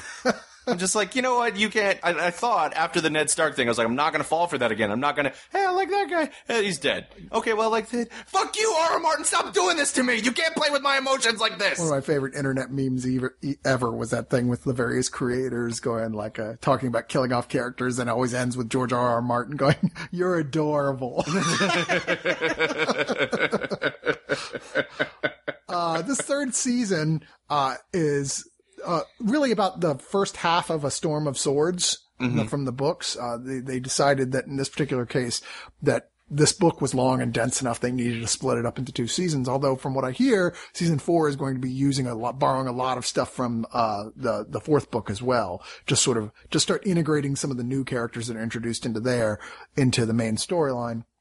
But here we're seeing a lot of stuff uh, post the attack, the battle, the incredible battle of Blackwater on season two, where now the Lannisters are like, well, who's gonna fuck with us now? See that shit? We're buddies with House Tyrell. Okay, who've come in now with like I can't, don't remember the name of that actress who's playing the princess who they're trying to hook up. oh yeah, She's so gorgeous and beautiful. so good at this Beautiful. just really great. But yeah, she's, uh, they're the masters of manipulation. I mean, they are the, like the ones with the, uh, the highest points put into spycraft, basically. Yeah. And they're really good at it. You're just like, I would be nervous even having these people in the room. They're always smiling and happy and complimentary and you know, Right up until the point where they cut your throat. Exactly. Uh, meanwhile, T- Tyrion is dealing with losing the power he had when he was the hand and that his dad is being a dick to him like he always was. Uh, Jaime Lannister is on his way home. And, and one of my favorite parts about this whole season was the fact that this is the redemption of Jaime Lannister, which you never would have thought in season one was possible. But by the end of season three, you're like, I can't help it. I kind of like that guy now. Natalie Dormer is the Oh, actress you were Dormer. thinking of. Yes. But uh, here he's forming a bond with his captor and road companion Brienne of Tarth, who is the huge warrior woman. and it's a fun road movie. It's- it is it is a kind of a fun road movie, except for when it's not fun and it's bloody and dark. which is a lot of the time. Which is apparently a lot of the time. Uh, the Starks are losing the war, and boy, do they have a situation that makes them, uh, pretty much become, have lost the war as far as I'm concerned. In one famous episode called The Red Wedding, Red Wedding. Yeah, that's one of the most riveting moments in television history. I mean, you could, it indi- indicated by the fact that there is an entire meme online of filming people's reactions to watching the Red Wedding. Yeah. Yeah, because it is pretty shocking. Even I prepared for that it was going to be totally shocked, shocked by it, was still like mouth hanging open, like, Jesus Christ. Uh, beyond the wall, Jon Snow is still out there. He's joined, uh, some of the wildlings who have an army because the, the wildlings know the fucking zombies are not just coming, they're here. Yeah. he goes where the wildlings are. Oh, nice. Uh, but, and he's got like a sort of relationship going with a wildling that's all complicated.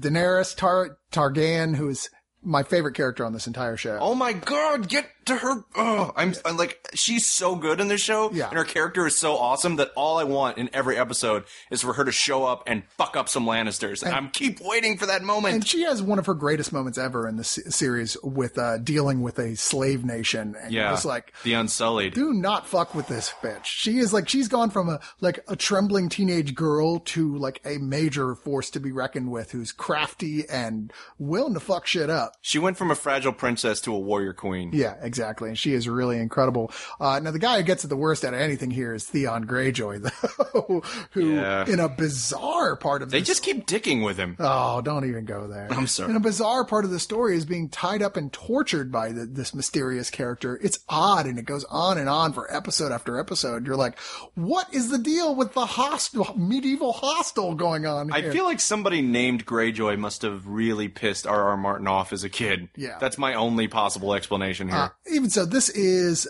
still another just top notch season of the show. Uh, I, there's just nothing about the show I'm not enjoying really right now. It's, you know, if you like the first two, you're going to like this one just as much.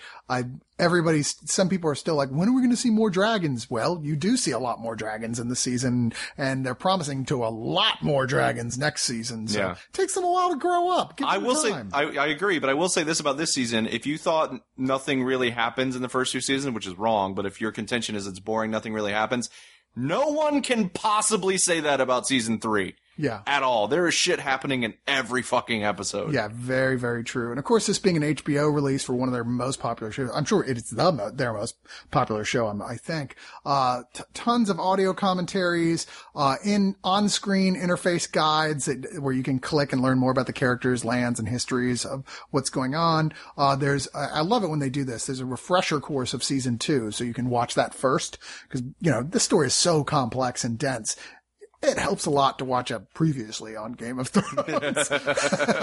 I wish every TV box set that came out would do that. It, it's just, it seems like it's just polite. There's a 10 minute look at all the new, uh, characters. There's a in-depth, um, picture in picture experience for the Rains of Castamere episode, uh, which of course is one of the ones that had everybody shocked.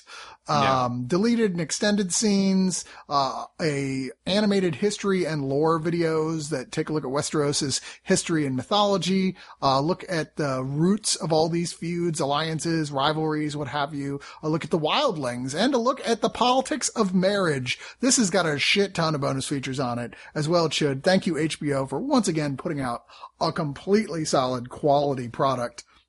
Um, I'm going to go ahead and say that this is going to be my pick of the week. Yeah, I would have to agree. Uh, and I've actually put Rains of Castamere as my ringtone on my phone, so that when somebody calls me and people hear it, they run for their lives. The Rings of Castamere. The Rings of Castamere. Ah. Well, I tell you what, that discussion has worked up my appetite. Now I'm looking forward to a little afternoon delight. Afternoon delight.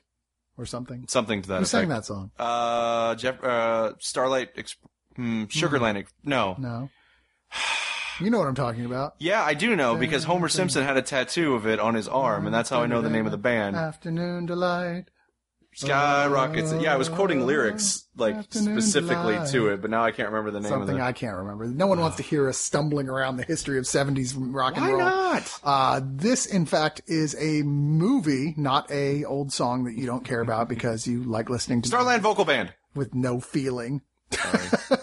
Uh, this is a 2013 comedy drama written and directed by Jill Soloway, who received the directing award at Sundance on 2013. In fact, Quentin Tarantino, for whatever it's worth, put this on his best of the year list. Tarantino every year has a best of the year list. They'll have two movies. I'm like, yeah, of course. And then the rest are like, seriously, Quentin?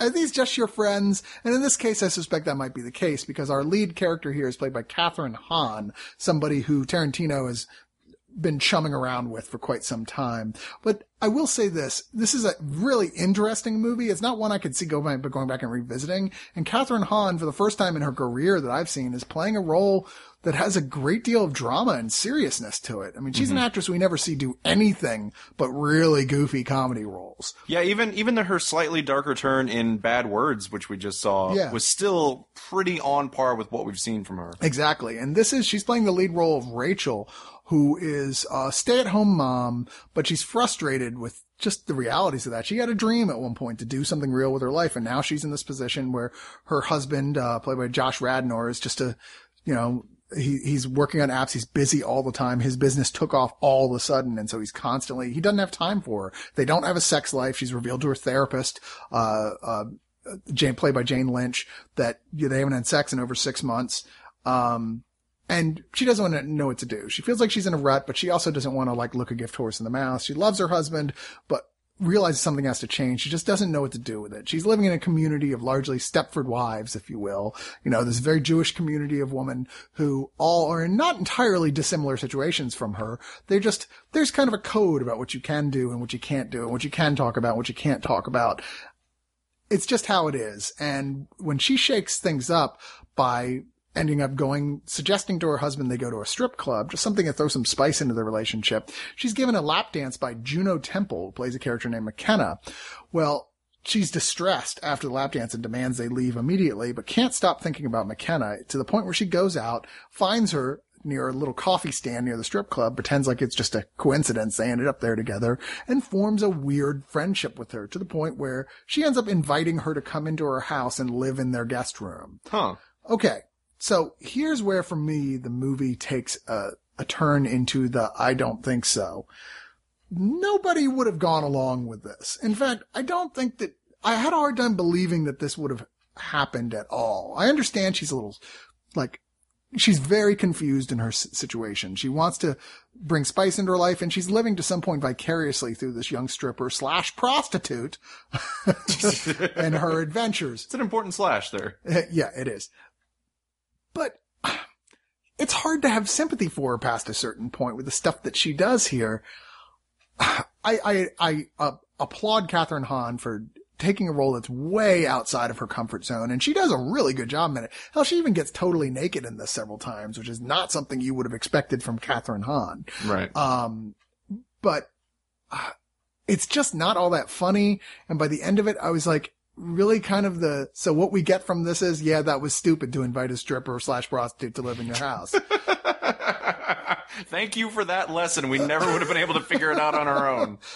I don't know. I just didn't particularly care for it that much. Uh, Juno Temple is doing a very similar role to the type of role she's done in the past. She plays a lot of the time, you know, skanky little jailbait characters. And this is not any, not real different from what we've seen from her before. Hmm. I don't know. I just, I just couldn't really get behind it. I wanted to. I'd heard other good things about it. Like I said, it won the directing award at Sundance, but ultimately I just, I thought it felt a little hollow and, and just kind of pointless. Fair enough.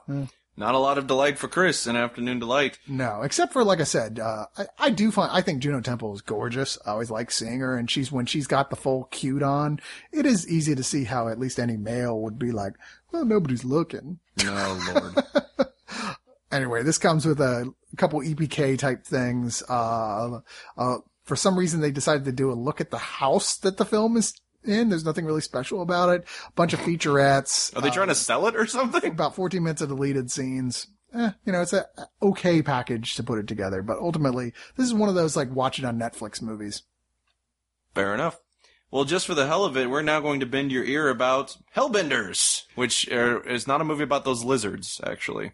Aw, Yeah, sorry about that. I'm disappointed. This is actually the latest film from J.T. Petty, who I actually like, uh, and we saw a movie of his and Fantastic Fest a few years ago called uh, The Burrowers, which was sort of a strange and cool mixture of creature feature and western. Yeah, it was uh, uh Tremors in the Old West. Yeah, but not Tremors 4, which is also Tremors in the Old West. Yeah, not but that's a bad movie. Yes. Burrowers is a good movie. Burrowers is good. Uh, so I was really looking forward to seeing Hellbenders. It's uh, essentially, I think it's it's based on a, a graphic novel uh, that J.T. Petty also put out uh, about these priests who form a very specific order called the Hellbound Saints, and their job is to continue to sin as much as possible so that they are always at any point damned. So when they go to a situation where there are demons, they invite the demons to come into them and then they kill themselves and they take the demon to hell with them. yes. So it's a very dedicated order of exorcists, to say the least. I was trying to figure out the math on that though. I was looking at, I was like going, wait,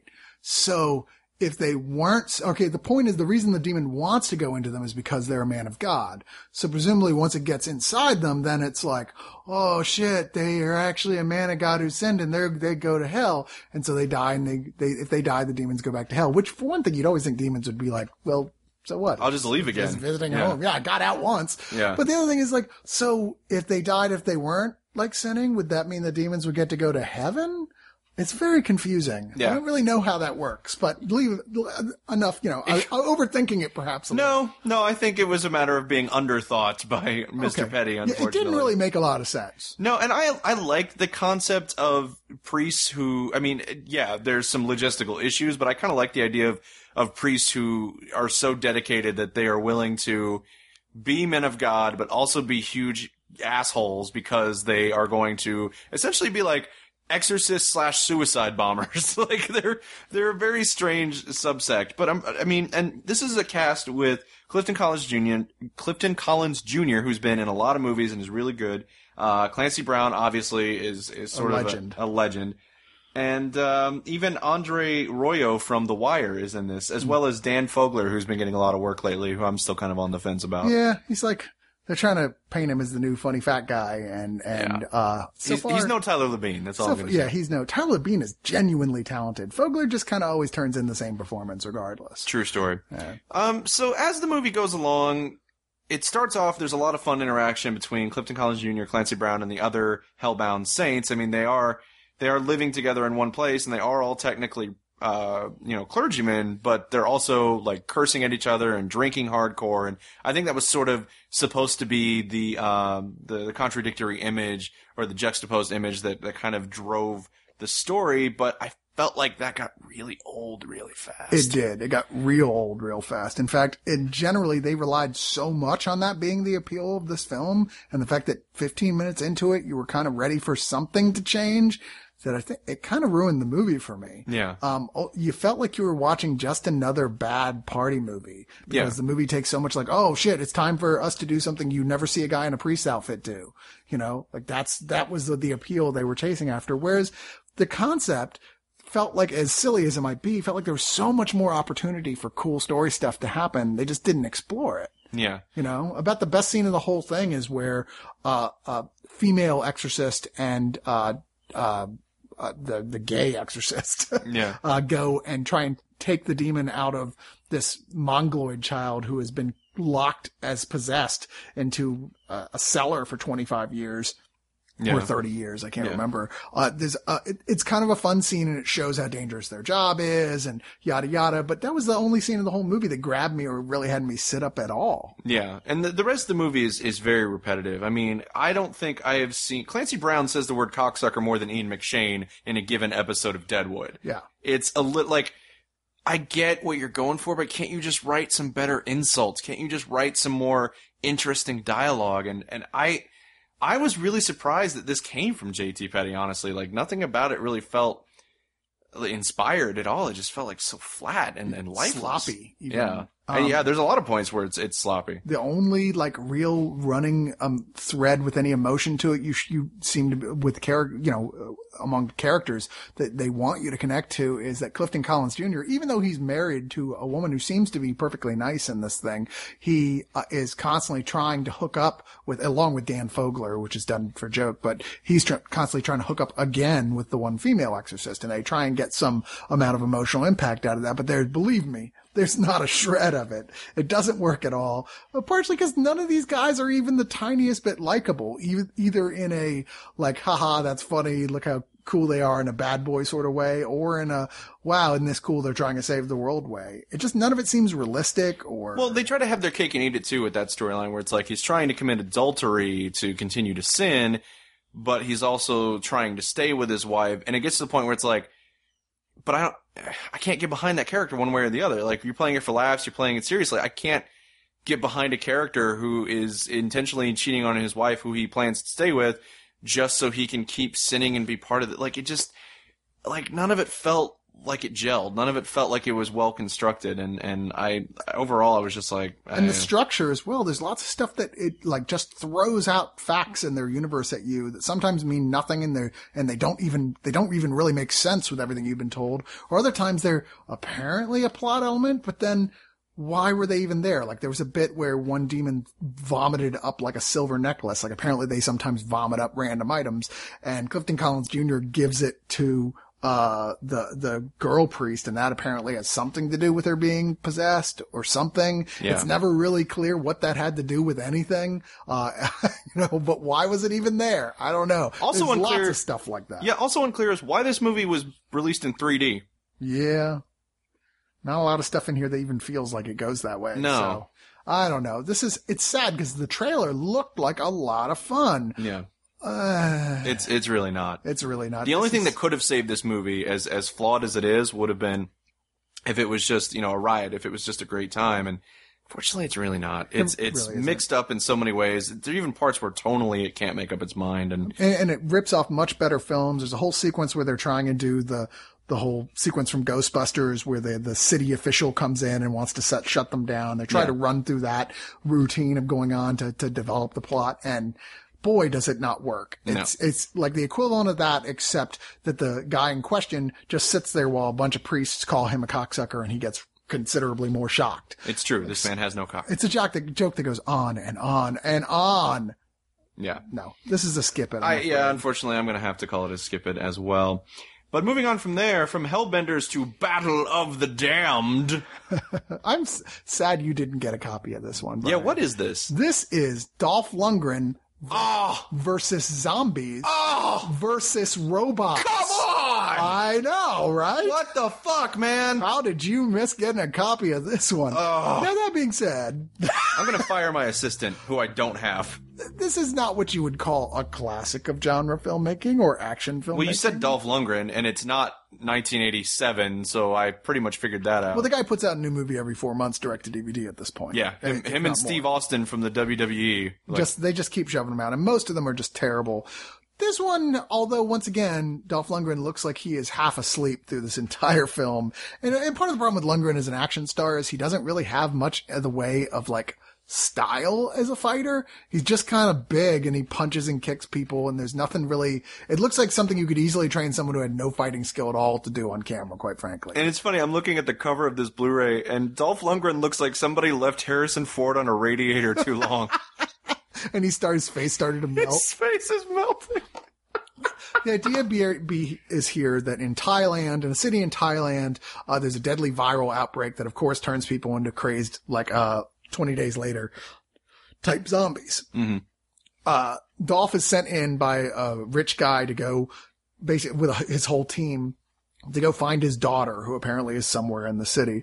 Dolph goes in with his team, uh, to discover, in fact, the daughter and a group of survivors who aren't really happy about him being there. She's not really happy about him being there. And part of the reason is because he's only supposed to grab her and turns out she's pregnant from one of the other survivors. So complications ensue. Of course, the leader of the survivors is a complete, like, power, like, he's like the governor, except hasn't had enough time to be that douchey.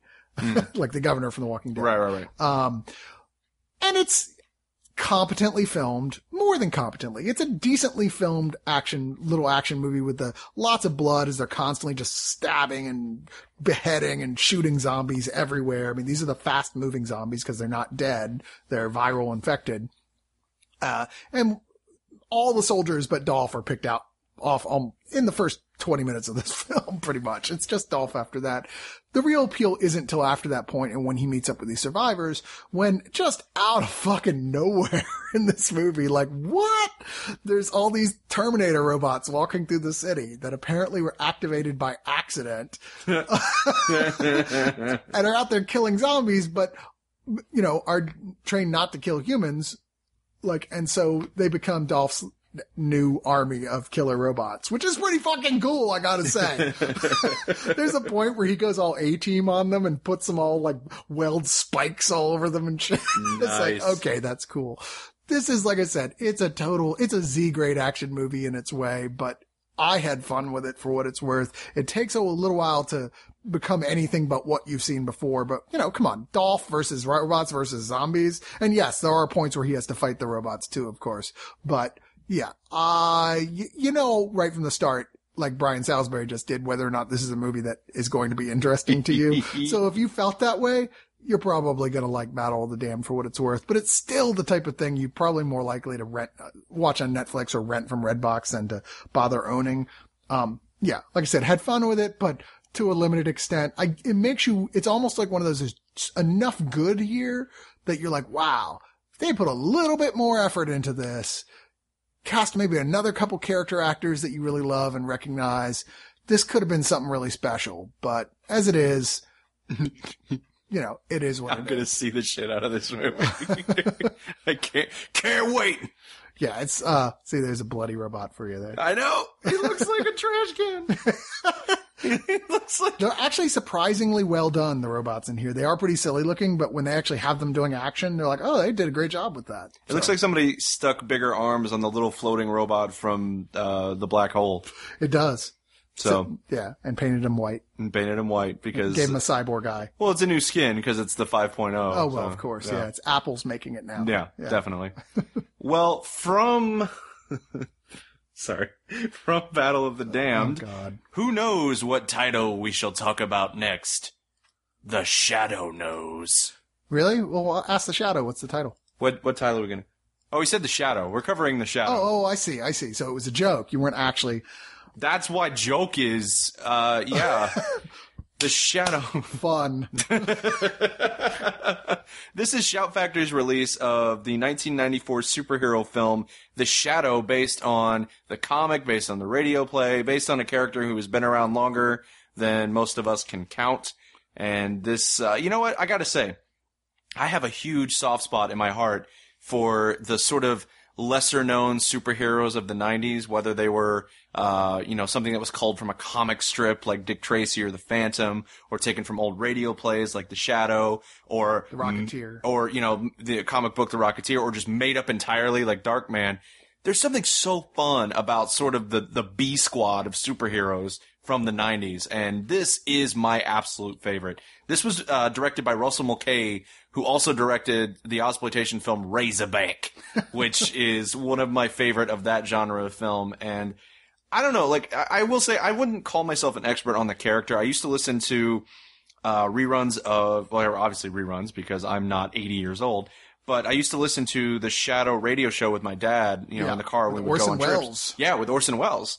And I was just like, wow, this guy's really cool. And then I remember, I remember one time, like, I love this movie so much that one time when I was sick, my dad read me the, or like the TV wasn't working. My dad read me the novelization of The Shadow with Alec Baldwin. You know, now that I've actually met your dad, I've heard so many stories about him. I got to say, yeah, he is an awesome dude. Yeah. I like your dad a lot. Super cool. Well, thanks for saying that. He That's a very very nice. cool guy. He's he's he really is, and he's the reason that I am the the geek I am today, and I'm very proud of that.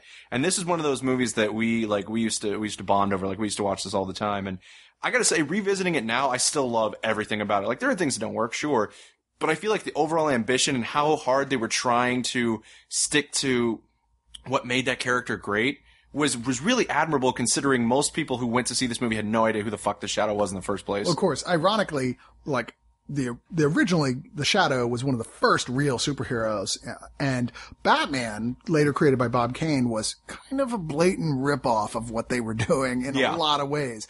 The irony comes in with this movie, which followed the success of Tim Burton's Batman, which is totally a ripoff of that movie. it's cyclical. It, it's, it really it's, is. It's to the point where like it's a little startling at moments of this film how much it's ripping off the Batman, at least in its visual, a lot of its visual ideas, but it does a lot of truly unique and beautiful visual stuff along the way as well. And I love that it's a period piece. The- Oh, yeah. The story here follows Alec Baldwin starting from a point that even the comic and the original, uh, you know, radio series never went, reinventing the character to where his, his American character, Lamont Cranston, was a villain in Tibet.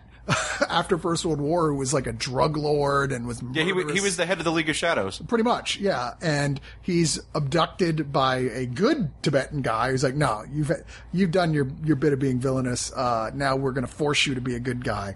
Switch to seven years later. He's back in New York City. Now he's a good guy, but he has become the shadow, indeed, a superhero who uses the abilities he learned in Tibet, which is the power to cloud men's minds Yeah. through hypnotism and let's face it, um, pretty much magic. Yeah, no, it totally is. His his power is that he can convince people. He's it's it's a really great power to have, especially if you're a geek, is to convince people you're not there. Yeah. you know, it's just like all, all of a sudden people don't see him, but they hear his voice. He can he can convince them of things. He's, it's almost like a like a Professor Xavier meets Bruce Wayne type of type Yeah, of well, yeah, or even like a like a Jedi Knight in the sense Yeah, that there he you can go. look right at you and tell you what you know. These are not the droids you're looking for. Yeah. uh, and yeah, he gets in fights where people can't see him. You, as the audience, see him. He'll appear sort of for a second when he punches them, and then he's gone again. And he plays it very Batman-y. That he's like laughing and saying scary stuff, and everyone's frightened. Is the bat? Is the shadow even real? You know. A very big black flowing black cape they used to great extent with him going whoosh and whooshing it in front of his face for tr- scene transitions. But he's got like this bandana and this like old western hat. He looks like some kind of bandit with a cape. What's odd? There was an odd decision to do this thing where one of the, which is strange considering people don't generally actually see him, but what, whatever he decides he's going to be the Shadow instead of Lamont Cranston or Bruce Wayne, if you will. Uh, he his whole face literally changes to another guy's face that looks terrible. Well, it's it's the nose. it's the nose. The shadow's nose. In fact, Ah, that's the issue. Like the difference between you know Alec Baldwin as Lamont Cranston and Alec Baldwin as the Shadow is when he makes the transformation, his nose becomes huge, and it's almost just to support the bandana. I know, right? Like but it's, got- like, what the fuck they is attached that? Velcro at the bottom of it or something. I don't know what the deal is. But yeah, I- even when he takes off the bandana, though, they've redone his lips and his chin. I'm like, why? He's wearing a cover up on his face. it doesn't even make sense. Now no one will recognize him. yeah, he's invisible. He's wearing a bandana, but he's still, see, it doesn't make a lot of sense. That's what I'm saying. Meanwhile, Robin just puts on a little black around his, his Yeah. eyebrows, Well, and nobody the knows. shadow believes in multiple levels of redundancies. But he's in New York with his whole team of sort of like Sherlock Holmes's like crew of like uh, Baker Street irregulars. Anybody who he saves, he goes, "Okay, now you work for me. I, I saved your life. I own you." Uh, the That's lead- how we got most of our employees for one of us, Oh right? yeah, totally is that way. The lead one of which is played by the lovely Peter Boyle, who's like, as they said in the extras here, kind of they did it because he played a ta- a- another taxi cab driver in, in Taxi Driver, and they're like, we wanted to have a little wink and a nod to that because he plays his personal driver, a cab driver here. Uh, but everything is shaken up in his life first when he meets the gorgeous Penelope Ann Miller's character Margot Lane, who is the daughter of a kind of goofy scientist played by a younger Ian McKellen. Uh, she shakes up his life because she is completely immune to his abilities at all and appears to have very deep psychic powers of her own, although she's largely unaware of them. The main distressing thing, though, is a villain that comes to town, the basically the, the son of or a descendant of of Genghis Khan, played by John Lone. So good. He's so good as a villain. Well, he had come from the last emperor. Yeah. Like before this, like winning awards for his performance of that goes to the shadow. You're like, damn. and yeah, he's a great villain. And he basically has the same type powers that, uh, the shadow does, except like Mark II. Yeah. Like he can literally make whole buildings disappear. yeah, yeah, it's pretty impressive. you know, this is a fun, as you said, it's one of the B-roll of, of uh, superhero movies from this period of time, and it's still a lot of fun. But I found ultimately the story was kind of flawed. It's it's just it's not that involving a story, but what it doesn't have in there, it makes up for in spades with Alec Baldwin just having a great time with the role, with tremendous art direction, just tremendous art direction. It's just so beautiful to look at. Uh, and like there's one sequence in here where there's a dream sequence with uh, Penelope Ann Mir- uh, Miller and Alec Baldwin that has some stuff in it that's just so inventive and gorgeous. I was like, okay, I, I got to give the movie an extra star just for that. And and made as they talk about in the special features, made right at the dawn of digital effects. So most of the stuff they do in this movie is completely practical. And and not only that, but Jerry Goldsmith does the score. Yeah. And it's a great fucking superhero score by Jerry Goldsmith. It, it actually really is. There's so many good things about this movie, but you can see why this wasn't, uh, didn't turn into a hit. It does have a lot of problems. Like I said, the plot is overly familiar. I mean, it involves a bomb for Christ's sakes, you know, like a giant super bomb that he builds and how some days you just can't get rid of a bomb. uh, it's, sometimes it's too silly, sometimes it's too serious, and it has trouble finding the mixture between the two in a way that uh, Tim Burton's Batman did somewhat effortlessly. So this is a flawed movie, but it's still so much fun. In some ways, the the, the problems just with it just make it a that much more charming. And yeah, I would put it I'd put it right at the same level for me as The Rocketeer, The Phantom. Uh, go like these are movies that are pretty decent little superhero movies, but it's really obvious why they weren't hits. I yeah, it, yeah, it has like I said, it has flaws, but I I feel like the ambition on this film and what they were trying to achieve and what they did achieve in the process is staggering. And I I think first of all, it looks really great on Blu-ray. I was really kind of concerned that you know we'd get sort of a half-assed transfer because it's a movie that's been largely forgotten about. no, it looks great. But it really does look fantastic, and that just allows the production design to shine. And uh, there's some really, I love that they took the time to make a brand new special feature, a brand new interview with Alec Baldwin, Penelope Ann Miller, with the director. Um, yeah, and it's just it's, Yeah, it's a long one too, 23 minutes. yeah, it's not it's not brief, um, but yeah, this is this is a really great release, and fans of this movie, I think this is this is a must own, absolutely a must own.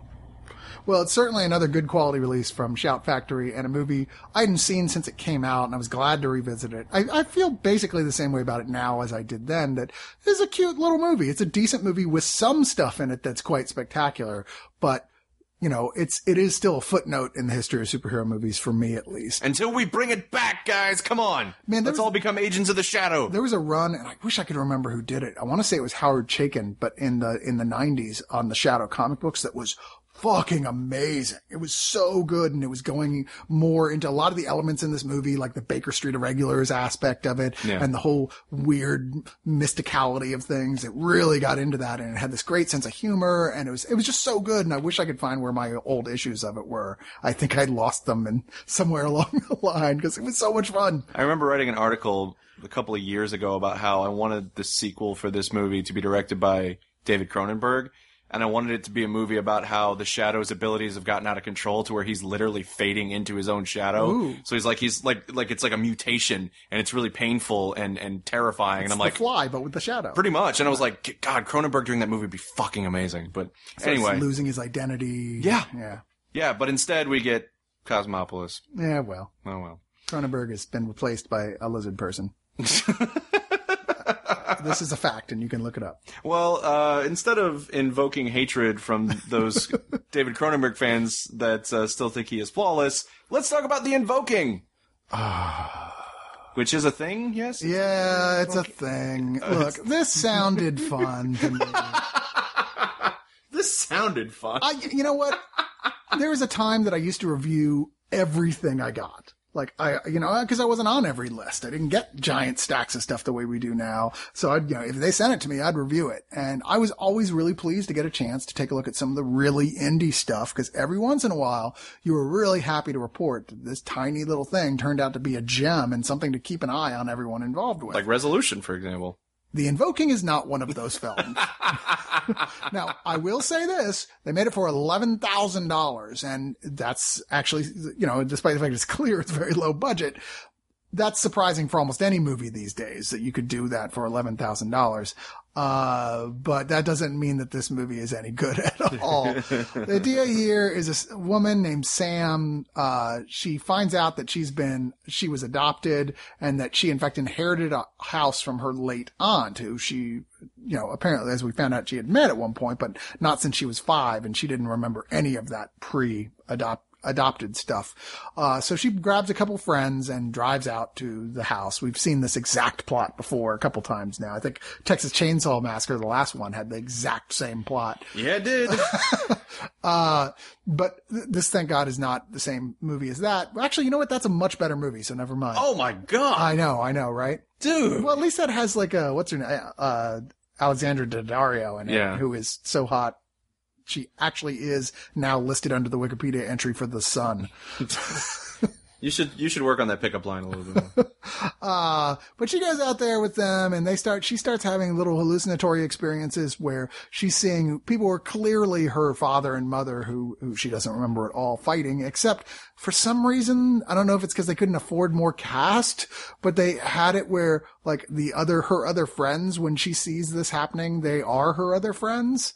Like, like playing those roles, which is very confusing considering that sometimes it makes it clear that or most of the movie, it makes it clear that it's it's not them at all because she'll walk out of the room where she just saw something and those friends are in, in the other room. Uh, and then towards the end of the movie, it's like, well, they actually become those people for some reason. It's very, it's very, very poorly written. like, like What? there's no con, uh, you know, continuation of like uh, of their mythology at all here. It's just kind of thrown to the screen and she's slowly going crazy from this. Meanwhile, there's this guy who shows up. It's like, Oh, I'm the caretaker of the house. I'm friends with your aunt. And right off the bat, you know, something's kind of broken about him. He's like, Oh, we were friends when we were really little. I was really in love with you when we were little kids. You're like, gee, this won't go anywhere horrible. Well, too bad I gotta go. There are no surprises in here at all, except quite frankly, just how poorly written this thing is. I mean, the actors do the best they can, which isn't terribly great, with the script, which makes no sense. And when, by the time you get to the end, you have the, you get the gist of what's going on, but it's not like, oh, it's more creepy because you don't really know. No, it's just stupider because you don't really know. It's just poor writing. It's just a bad, bad movie with no real effects or interesting plot elements to speak of. And with a story that's supposed to involve like a, a creepy past, the fact that it never really tells you what the fuck happened in the past at all is a problem. Yeah. when Yeah, that's all you've got problem. going for you is that trying to involve, figure out what the mystery is. You can't not solve the mystery. So this one is a, a special kind of fuck you to a movie that does this. It's truly terrible. And I hope just whoever wrote this, like, looks for another career choice. Quite frankly, this is, it's just bad. I'm sorry. Chris invokes the right to fuck you I upon do. the I invoke the sacred right of fuck you. well, from there, why don't we talk about another uh, Shout Factory release, or rather a Scream Factory release this week? A double feature Blu-ray of Bad Dreams and Visiting Hours. Now, this is a, uh re-release on Blu-ray of something they put out on DVD a few years ago. Uh, I'm going to start with with Visiting Hours on this because it is the lesser of the two movies. But that being said, Visiting Hours is not a bad film. Vi- Visiting Hours is a movie that stars uh, Michael Ironside. Yay! Yeah, and he's really, really fucking terrifying in this movie. It's it's about a serial killer who is stalking uh, a reporter. It's supposedly based on something that she was she was covering in, in the way of like domestic abuse. And as the movie goes on, we kind of learn that Michael Ironside's past is just a really like terrifying place of skeletons and and and horrible things that have happened to him. And so he's kind of become okay, I will compare this. I'll compare this movie to Maniac with uh, with Joe Spinell because the whole movie is kind of about digging into and spending a lot of time with a serial killer, digging into the psyche of a serial killer, and it's a it's a it's a character piece. It is definitely a vehicle for performance. It's you know, Visiting Hours is a little bit more of a traditional slasher film than was Maniac, but it's they're both about the idea of spending time with this killer and kind of getting to know them on like a even a daily routine level. Getting to know you. Getting Getting, to- to, know everything about you. and all your victims. Digging up your bodies in the backyard. Yeah, it's it's a lot like that. But but Ironside is so good at creating this just really emotionless, but still multifaceted villain in in the uh the character he plays is Colt Hawker, which sounds like an action hero, but he's actually a serial killer. Um, Right so- after he shoots, he spits on the ground. yeah, exactly. but he he is stalking this woman, uh, played by Lee Grant, throughout the whole movie, and then for some reason that's not really explained, there's a shift where he's then st- because the movie's called Visiting Hours because he attacks the woman in her home, fails to kill her, and then keeps stalking her at the hospital. Now this is much better than the other Scream Factory hospital DVD thing that we watched. It was Yeah. another double feature. I can't remember the name of it was. Uh, but it, this is much better than that. This is actually a film that is is constructed pretty well and has a lot of the the fun stuff that we like from 80s horror movies. But then out of nowhere, he shifts his attention from the reporter to her nurse and starts stalking her nurse, even though the reporter is still alive. It's very weird. Nurses are hotter than reporters. I guess that's what, what, what we're supposed to believe was the reason for it. But it's it's fun and it's it's an interesting character piece. And Michael Ironside elevates the material in a major way because he's just that damn good. and William Shatner's in it. William Shatner does have a brief appearance in the movie as sort of the the the producer at the studio that you know that the reporter woman works at, and he's he's doing his Shatner things. What is like at the beginning of the movie? He literally has lines like, "What the hell is she doing?" Blah, blah, blah, like doing like doing all of the traditional Shatner stuff. Then of course he takes a second to kiss a green lady, and then he's Yeah. off screen. So, yeah, absolutely. As as Shatner should. Wouldn't you love to re-edit every single Shatner movie with CG, everything he's ever appeared with, and then add the Star Trek scene, but just CG edit it so he looks like he does in that movie? I think we just launched a Tumblr. I think that's a thing that should happen. Now, Bad Dreams, uh, the other film in this set from 1988, is a really badass, uh, sort of supernatural. I don't even. It's not like everything else you've ever seen in terms of 80s horror films. It if if it has an exemplar, if it has anything that it can you can kind of relate to it, it's a weird amalgam of like the Jonestown incident and Nightmare on Elm Street 3 Dream Warriors Okay. because the whole story revolves around this girl who was part of a cult in the 70s. And what happened was this cult staged a mass suicide where they all poured gasoline on themselves and set themselves on fire. Well, she managed to survive the fire. She was the only one that did. And she's been in a coma until, you know, 1988 when the movie takes place. And when she wakes up, she's dealing with the fact that she's having these visions of the cult leader, like from beyond the grave, telling her, like, you need to join us. Like, we can't cross over until you die with us. Ironically, right around the time the cult was going to popularity. Yeah, crazy. this is a love remover machine if ever there were one. so she is being stalked by the ghost of the cult leader who is a this is where the Nightmare on Elm Street it's it's almost like she's being stalked in her dreams except they're kind of daydreams by a burned psychopath. So I mean there's that there's that kind of that comparison as well.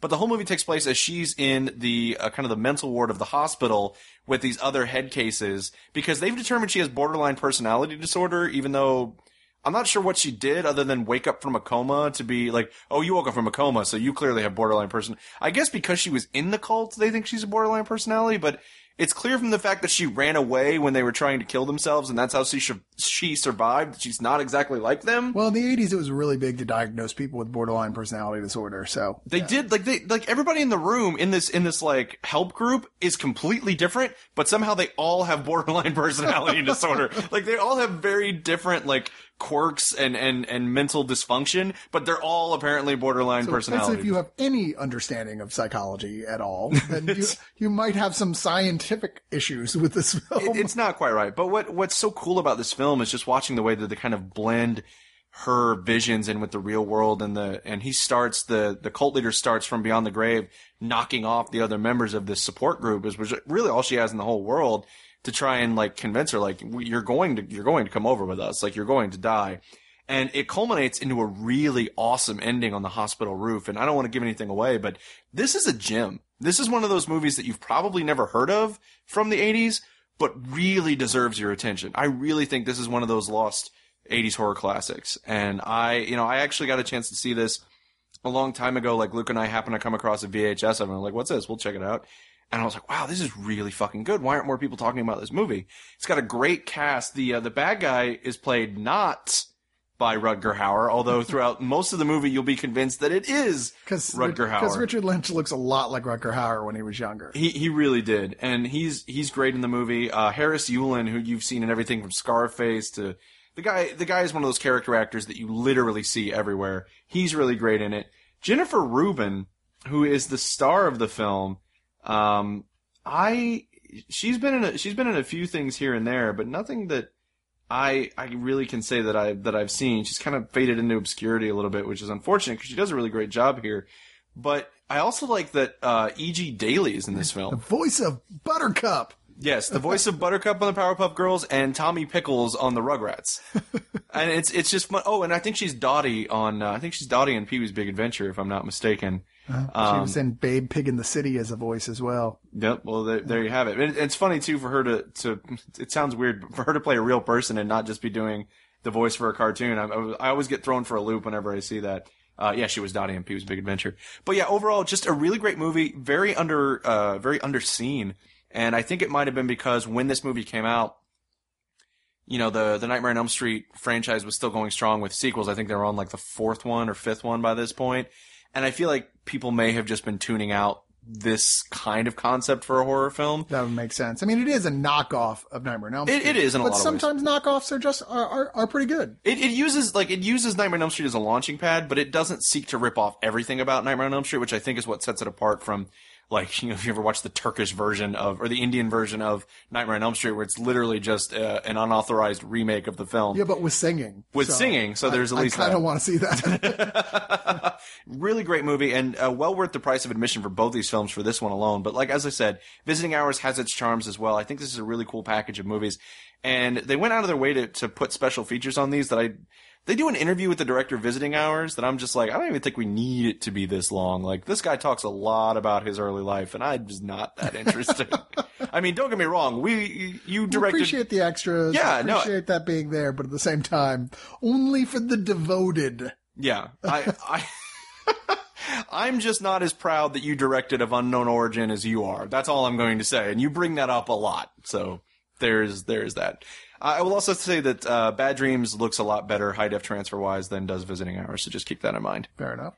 So that is that double feature from Scream Factory, and now we're going to move on to 22 Bullets. Not 21 bullets. No, I didn't That see- movie sucked. Well, I didn't see the first 21 movies in this franchise, so I feel like I'm going to be lost. Yeah, it takes a while. There's a, obviously a very complicated plot involving uh, Jean Reno playing an assassin. Oh wait, no, that's Wait. every Jean Reno film. Yes, it is. No, actually, he's not an assassin here. He is a mob lord that has to deal with assassins. This is, of course, produced by Luc Besson.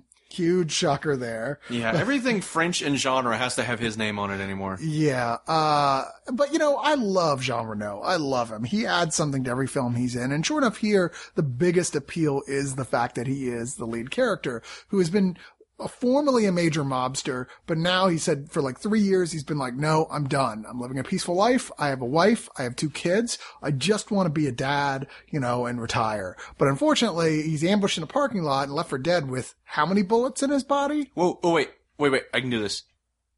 22. Yes. you win the prize. Boom. Of not having to see this film.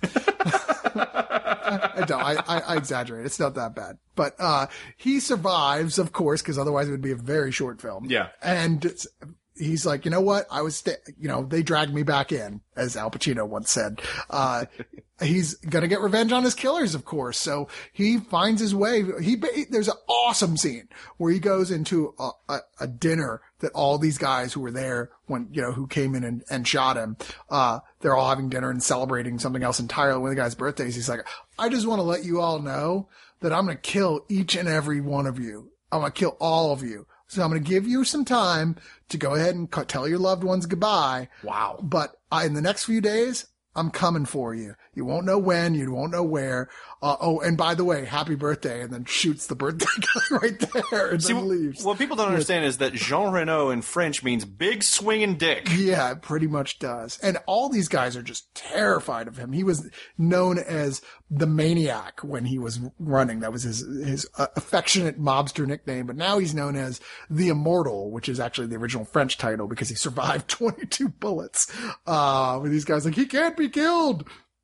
Uh, he gets in, involved as well with a female, uh, police officer who wants to bring him down, but finds herself, as she starts to discover what's really happening in the situation, willing to work with the devil you know in order to take down the bigger devil, which is the mobster and former best friend of Jean Reno's character, who is the one who ordered the hit. Because when he left, his one commandment to him was when he basically sold off his half of the business, do not get involved in drugs. And we all know that mobsters tend to not deal with that well. So one rule they're always given and the one they can't follow. See, the thing about this movie is it's, this probably would have been a pretty great movie 10 or 15 years ago. Now we've seen so many movies like this. Yeah, there's some decent action in it. Nothing spectacular. Certainly not much in the way of fisticuffs. Uh, some different shooting scenes, but the plot doesn't go absolutely anywhere you expect it to, uh, you know, not to. And, you know, I mean, really the only real appeal is Jean Reno himself acting like this total unstoppable badass, but only as much as the movie tells you that he's a total unstoppable badass. I mean, there's some interesting hits, but nothing wildly elaborate. Like there's no like Ocean's Eleven type setups that you would hope for, like where wow, you had to go to a lot of trouble to take that. Or guy out. Leon Yeah, setups. exactly. it's just it kind of it moves quickly enough, but ultimately it's going through the same paces a thousand action movies before it have gone through, and it just it's one of those like for for Jean Reno fans, you want to see another one with him playing this kind of role. Here's one that's not going to insult your intelligence, but at the same time, there's nothing really special about it. Well, that's a shame, but not surprising, unfortunately, given the uh, contemporary Besson titles. So, moving on from there to the last title of our show, which is also going to be part of our Giveaway. Yeah, we're going to talk about Home Fronts, starring Jason Statham and uh, an out of his element James Franco. Boy, is he! And and talk about out of his out of their element. Kate Bosworth and Winona Ryder, Yeah. who were like, you know, maybe you should have just taken that season role on Justified instead of your weird little roles in this movie. This is a film that I feel like came out to capitalize on the ending of Breaking Bad. Like knowing that Breaking Bad was about to go off the air, that people were at like a heightened. That's the only way I can possibly explain. Let's make a movie in which Jason Statham takes on meth dealers in the South. well, right now, uh, like Southern films, Southern crime films are huge. That's true. Now, usually they're Southern Gothic crime Yeah. films. This is not a Southern Gothic crime film. This is a Jason Statham action film. And much like the last movie we were just talking about with Jean Reno, it is only for people who have outspokenly really like Jason Statham action films. Yeah. No better or worse than your average Jason Statham film. It is what it is, which is Jason Statham kicking ass, not bothering to take names, and being largely unstoppable in the in the very effective way that the actor does on film. There's something about his style and whoever he chooses to work with, which gets that sort of like oh crunch with the way he takes down people. Yeah. Uh, I feel like the strongest point of this film is obviously that and what action scenes are here with him being a complete badass. Yeah, the action scenes here are actually pretty brutal, which I was I was a fan of. I was you know I was like he is really hurting these people. It is not it is not pussyfooting around the violence. He plays a DEA agent, as we see in the beginning, uh, who was undercover with a biker gang with long hair. Saying looks so stupid. he looks so stupid. Don't do that again, Jason Statham. Is all I'm saying. It looks. You went bald at 14 for a reason, buddy. Uh, yeah, right. Uh, but you know, right when you see him with long hair, you're like, oh, he's an undercover agent. Before the movie wants to tell you that, Yeah. like clearly. Uh, but that scenario plays out poorly for the bad guys. Uh, and flash to years later, he has retired, or at least temporarily retired. He's moved out to the country with his young daughter, where he just wants to live a normal life and be a good guy. But the problem is, is that there's well rednecks everywhere, and The way he gets embroiled in the criminal underworld of this town is probably the lamest setup I have ever seen. it doesn't make a lot of sense. There's a kid who bullies his daughter at school, and the daughter defends herself. And the redneck douchebag parents of that kid who gets his ass kicked by a girl decide that they're going to turn to their their local crime boss meth dealer brother, who's played by James Franco. Like, oh, go go fuck with this guy. Because and even Franco, what I lo- what I do love about this movie is as stupid as that setup is. When they go to Franco with it, he's like. Really? this is what you want me to waste my time on? Are you fucking kidding me? Well, and the oddest thing about this movie is that those characters end up being the movie turns into or tries to turn into sympathetic characters later, like good guys. You're like, wait, what? No, I'm like, fuck you and your fat redneck kid. I don't care. just like what just happened in this movie? And part of the reason it tries to do that because it wants to show Statham is not just a badass. He's the guy who taught his daughter before she gets into starts fighting people, give them two chances and let them know that they're on their last chance before you wail and kick the shit out of them. Yeah, she gave that fat kid every opportunity to just to just walk away. They, she should have gotten a gold star for that. I'm Definitely. sorry. Like most kids just launch out. She's like, did, I mean, way beyond most people's restraint, much, you know, for kids, much less adults. Yeah. Uh, Statham is the adult equivalent of that. Yeah, that's actually endemic of my problem with most Jason Statham action movies.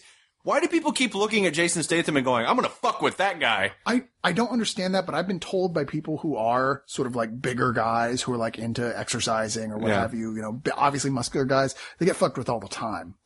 That's so bizarre to me. It's a, it's an alpha male thing. It's like when you get to that level, there's that lizard brain thing with other people who consider themselves alpha males who find that person threatening just by the fact that they exist there. Yeah, but you would think at some point you'd go, "Oh, there's no way I'm winning a fight. I should just not start one." Which would explain completely why I am almost never threatened by anyone. yeah, that's true. Yeah, they're like, look at me. They go, that guy is not going to be a threat. This is why we don't understand this thing. yeah, they don't know I'm Batman.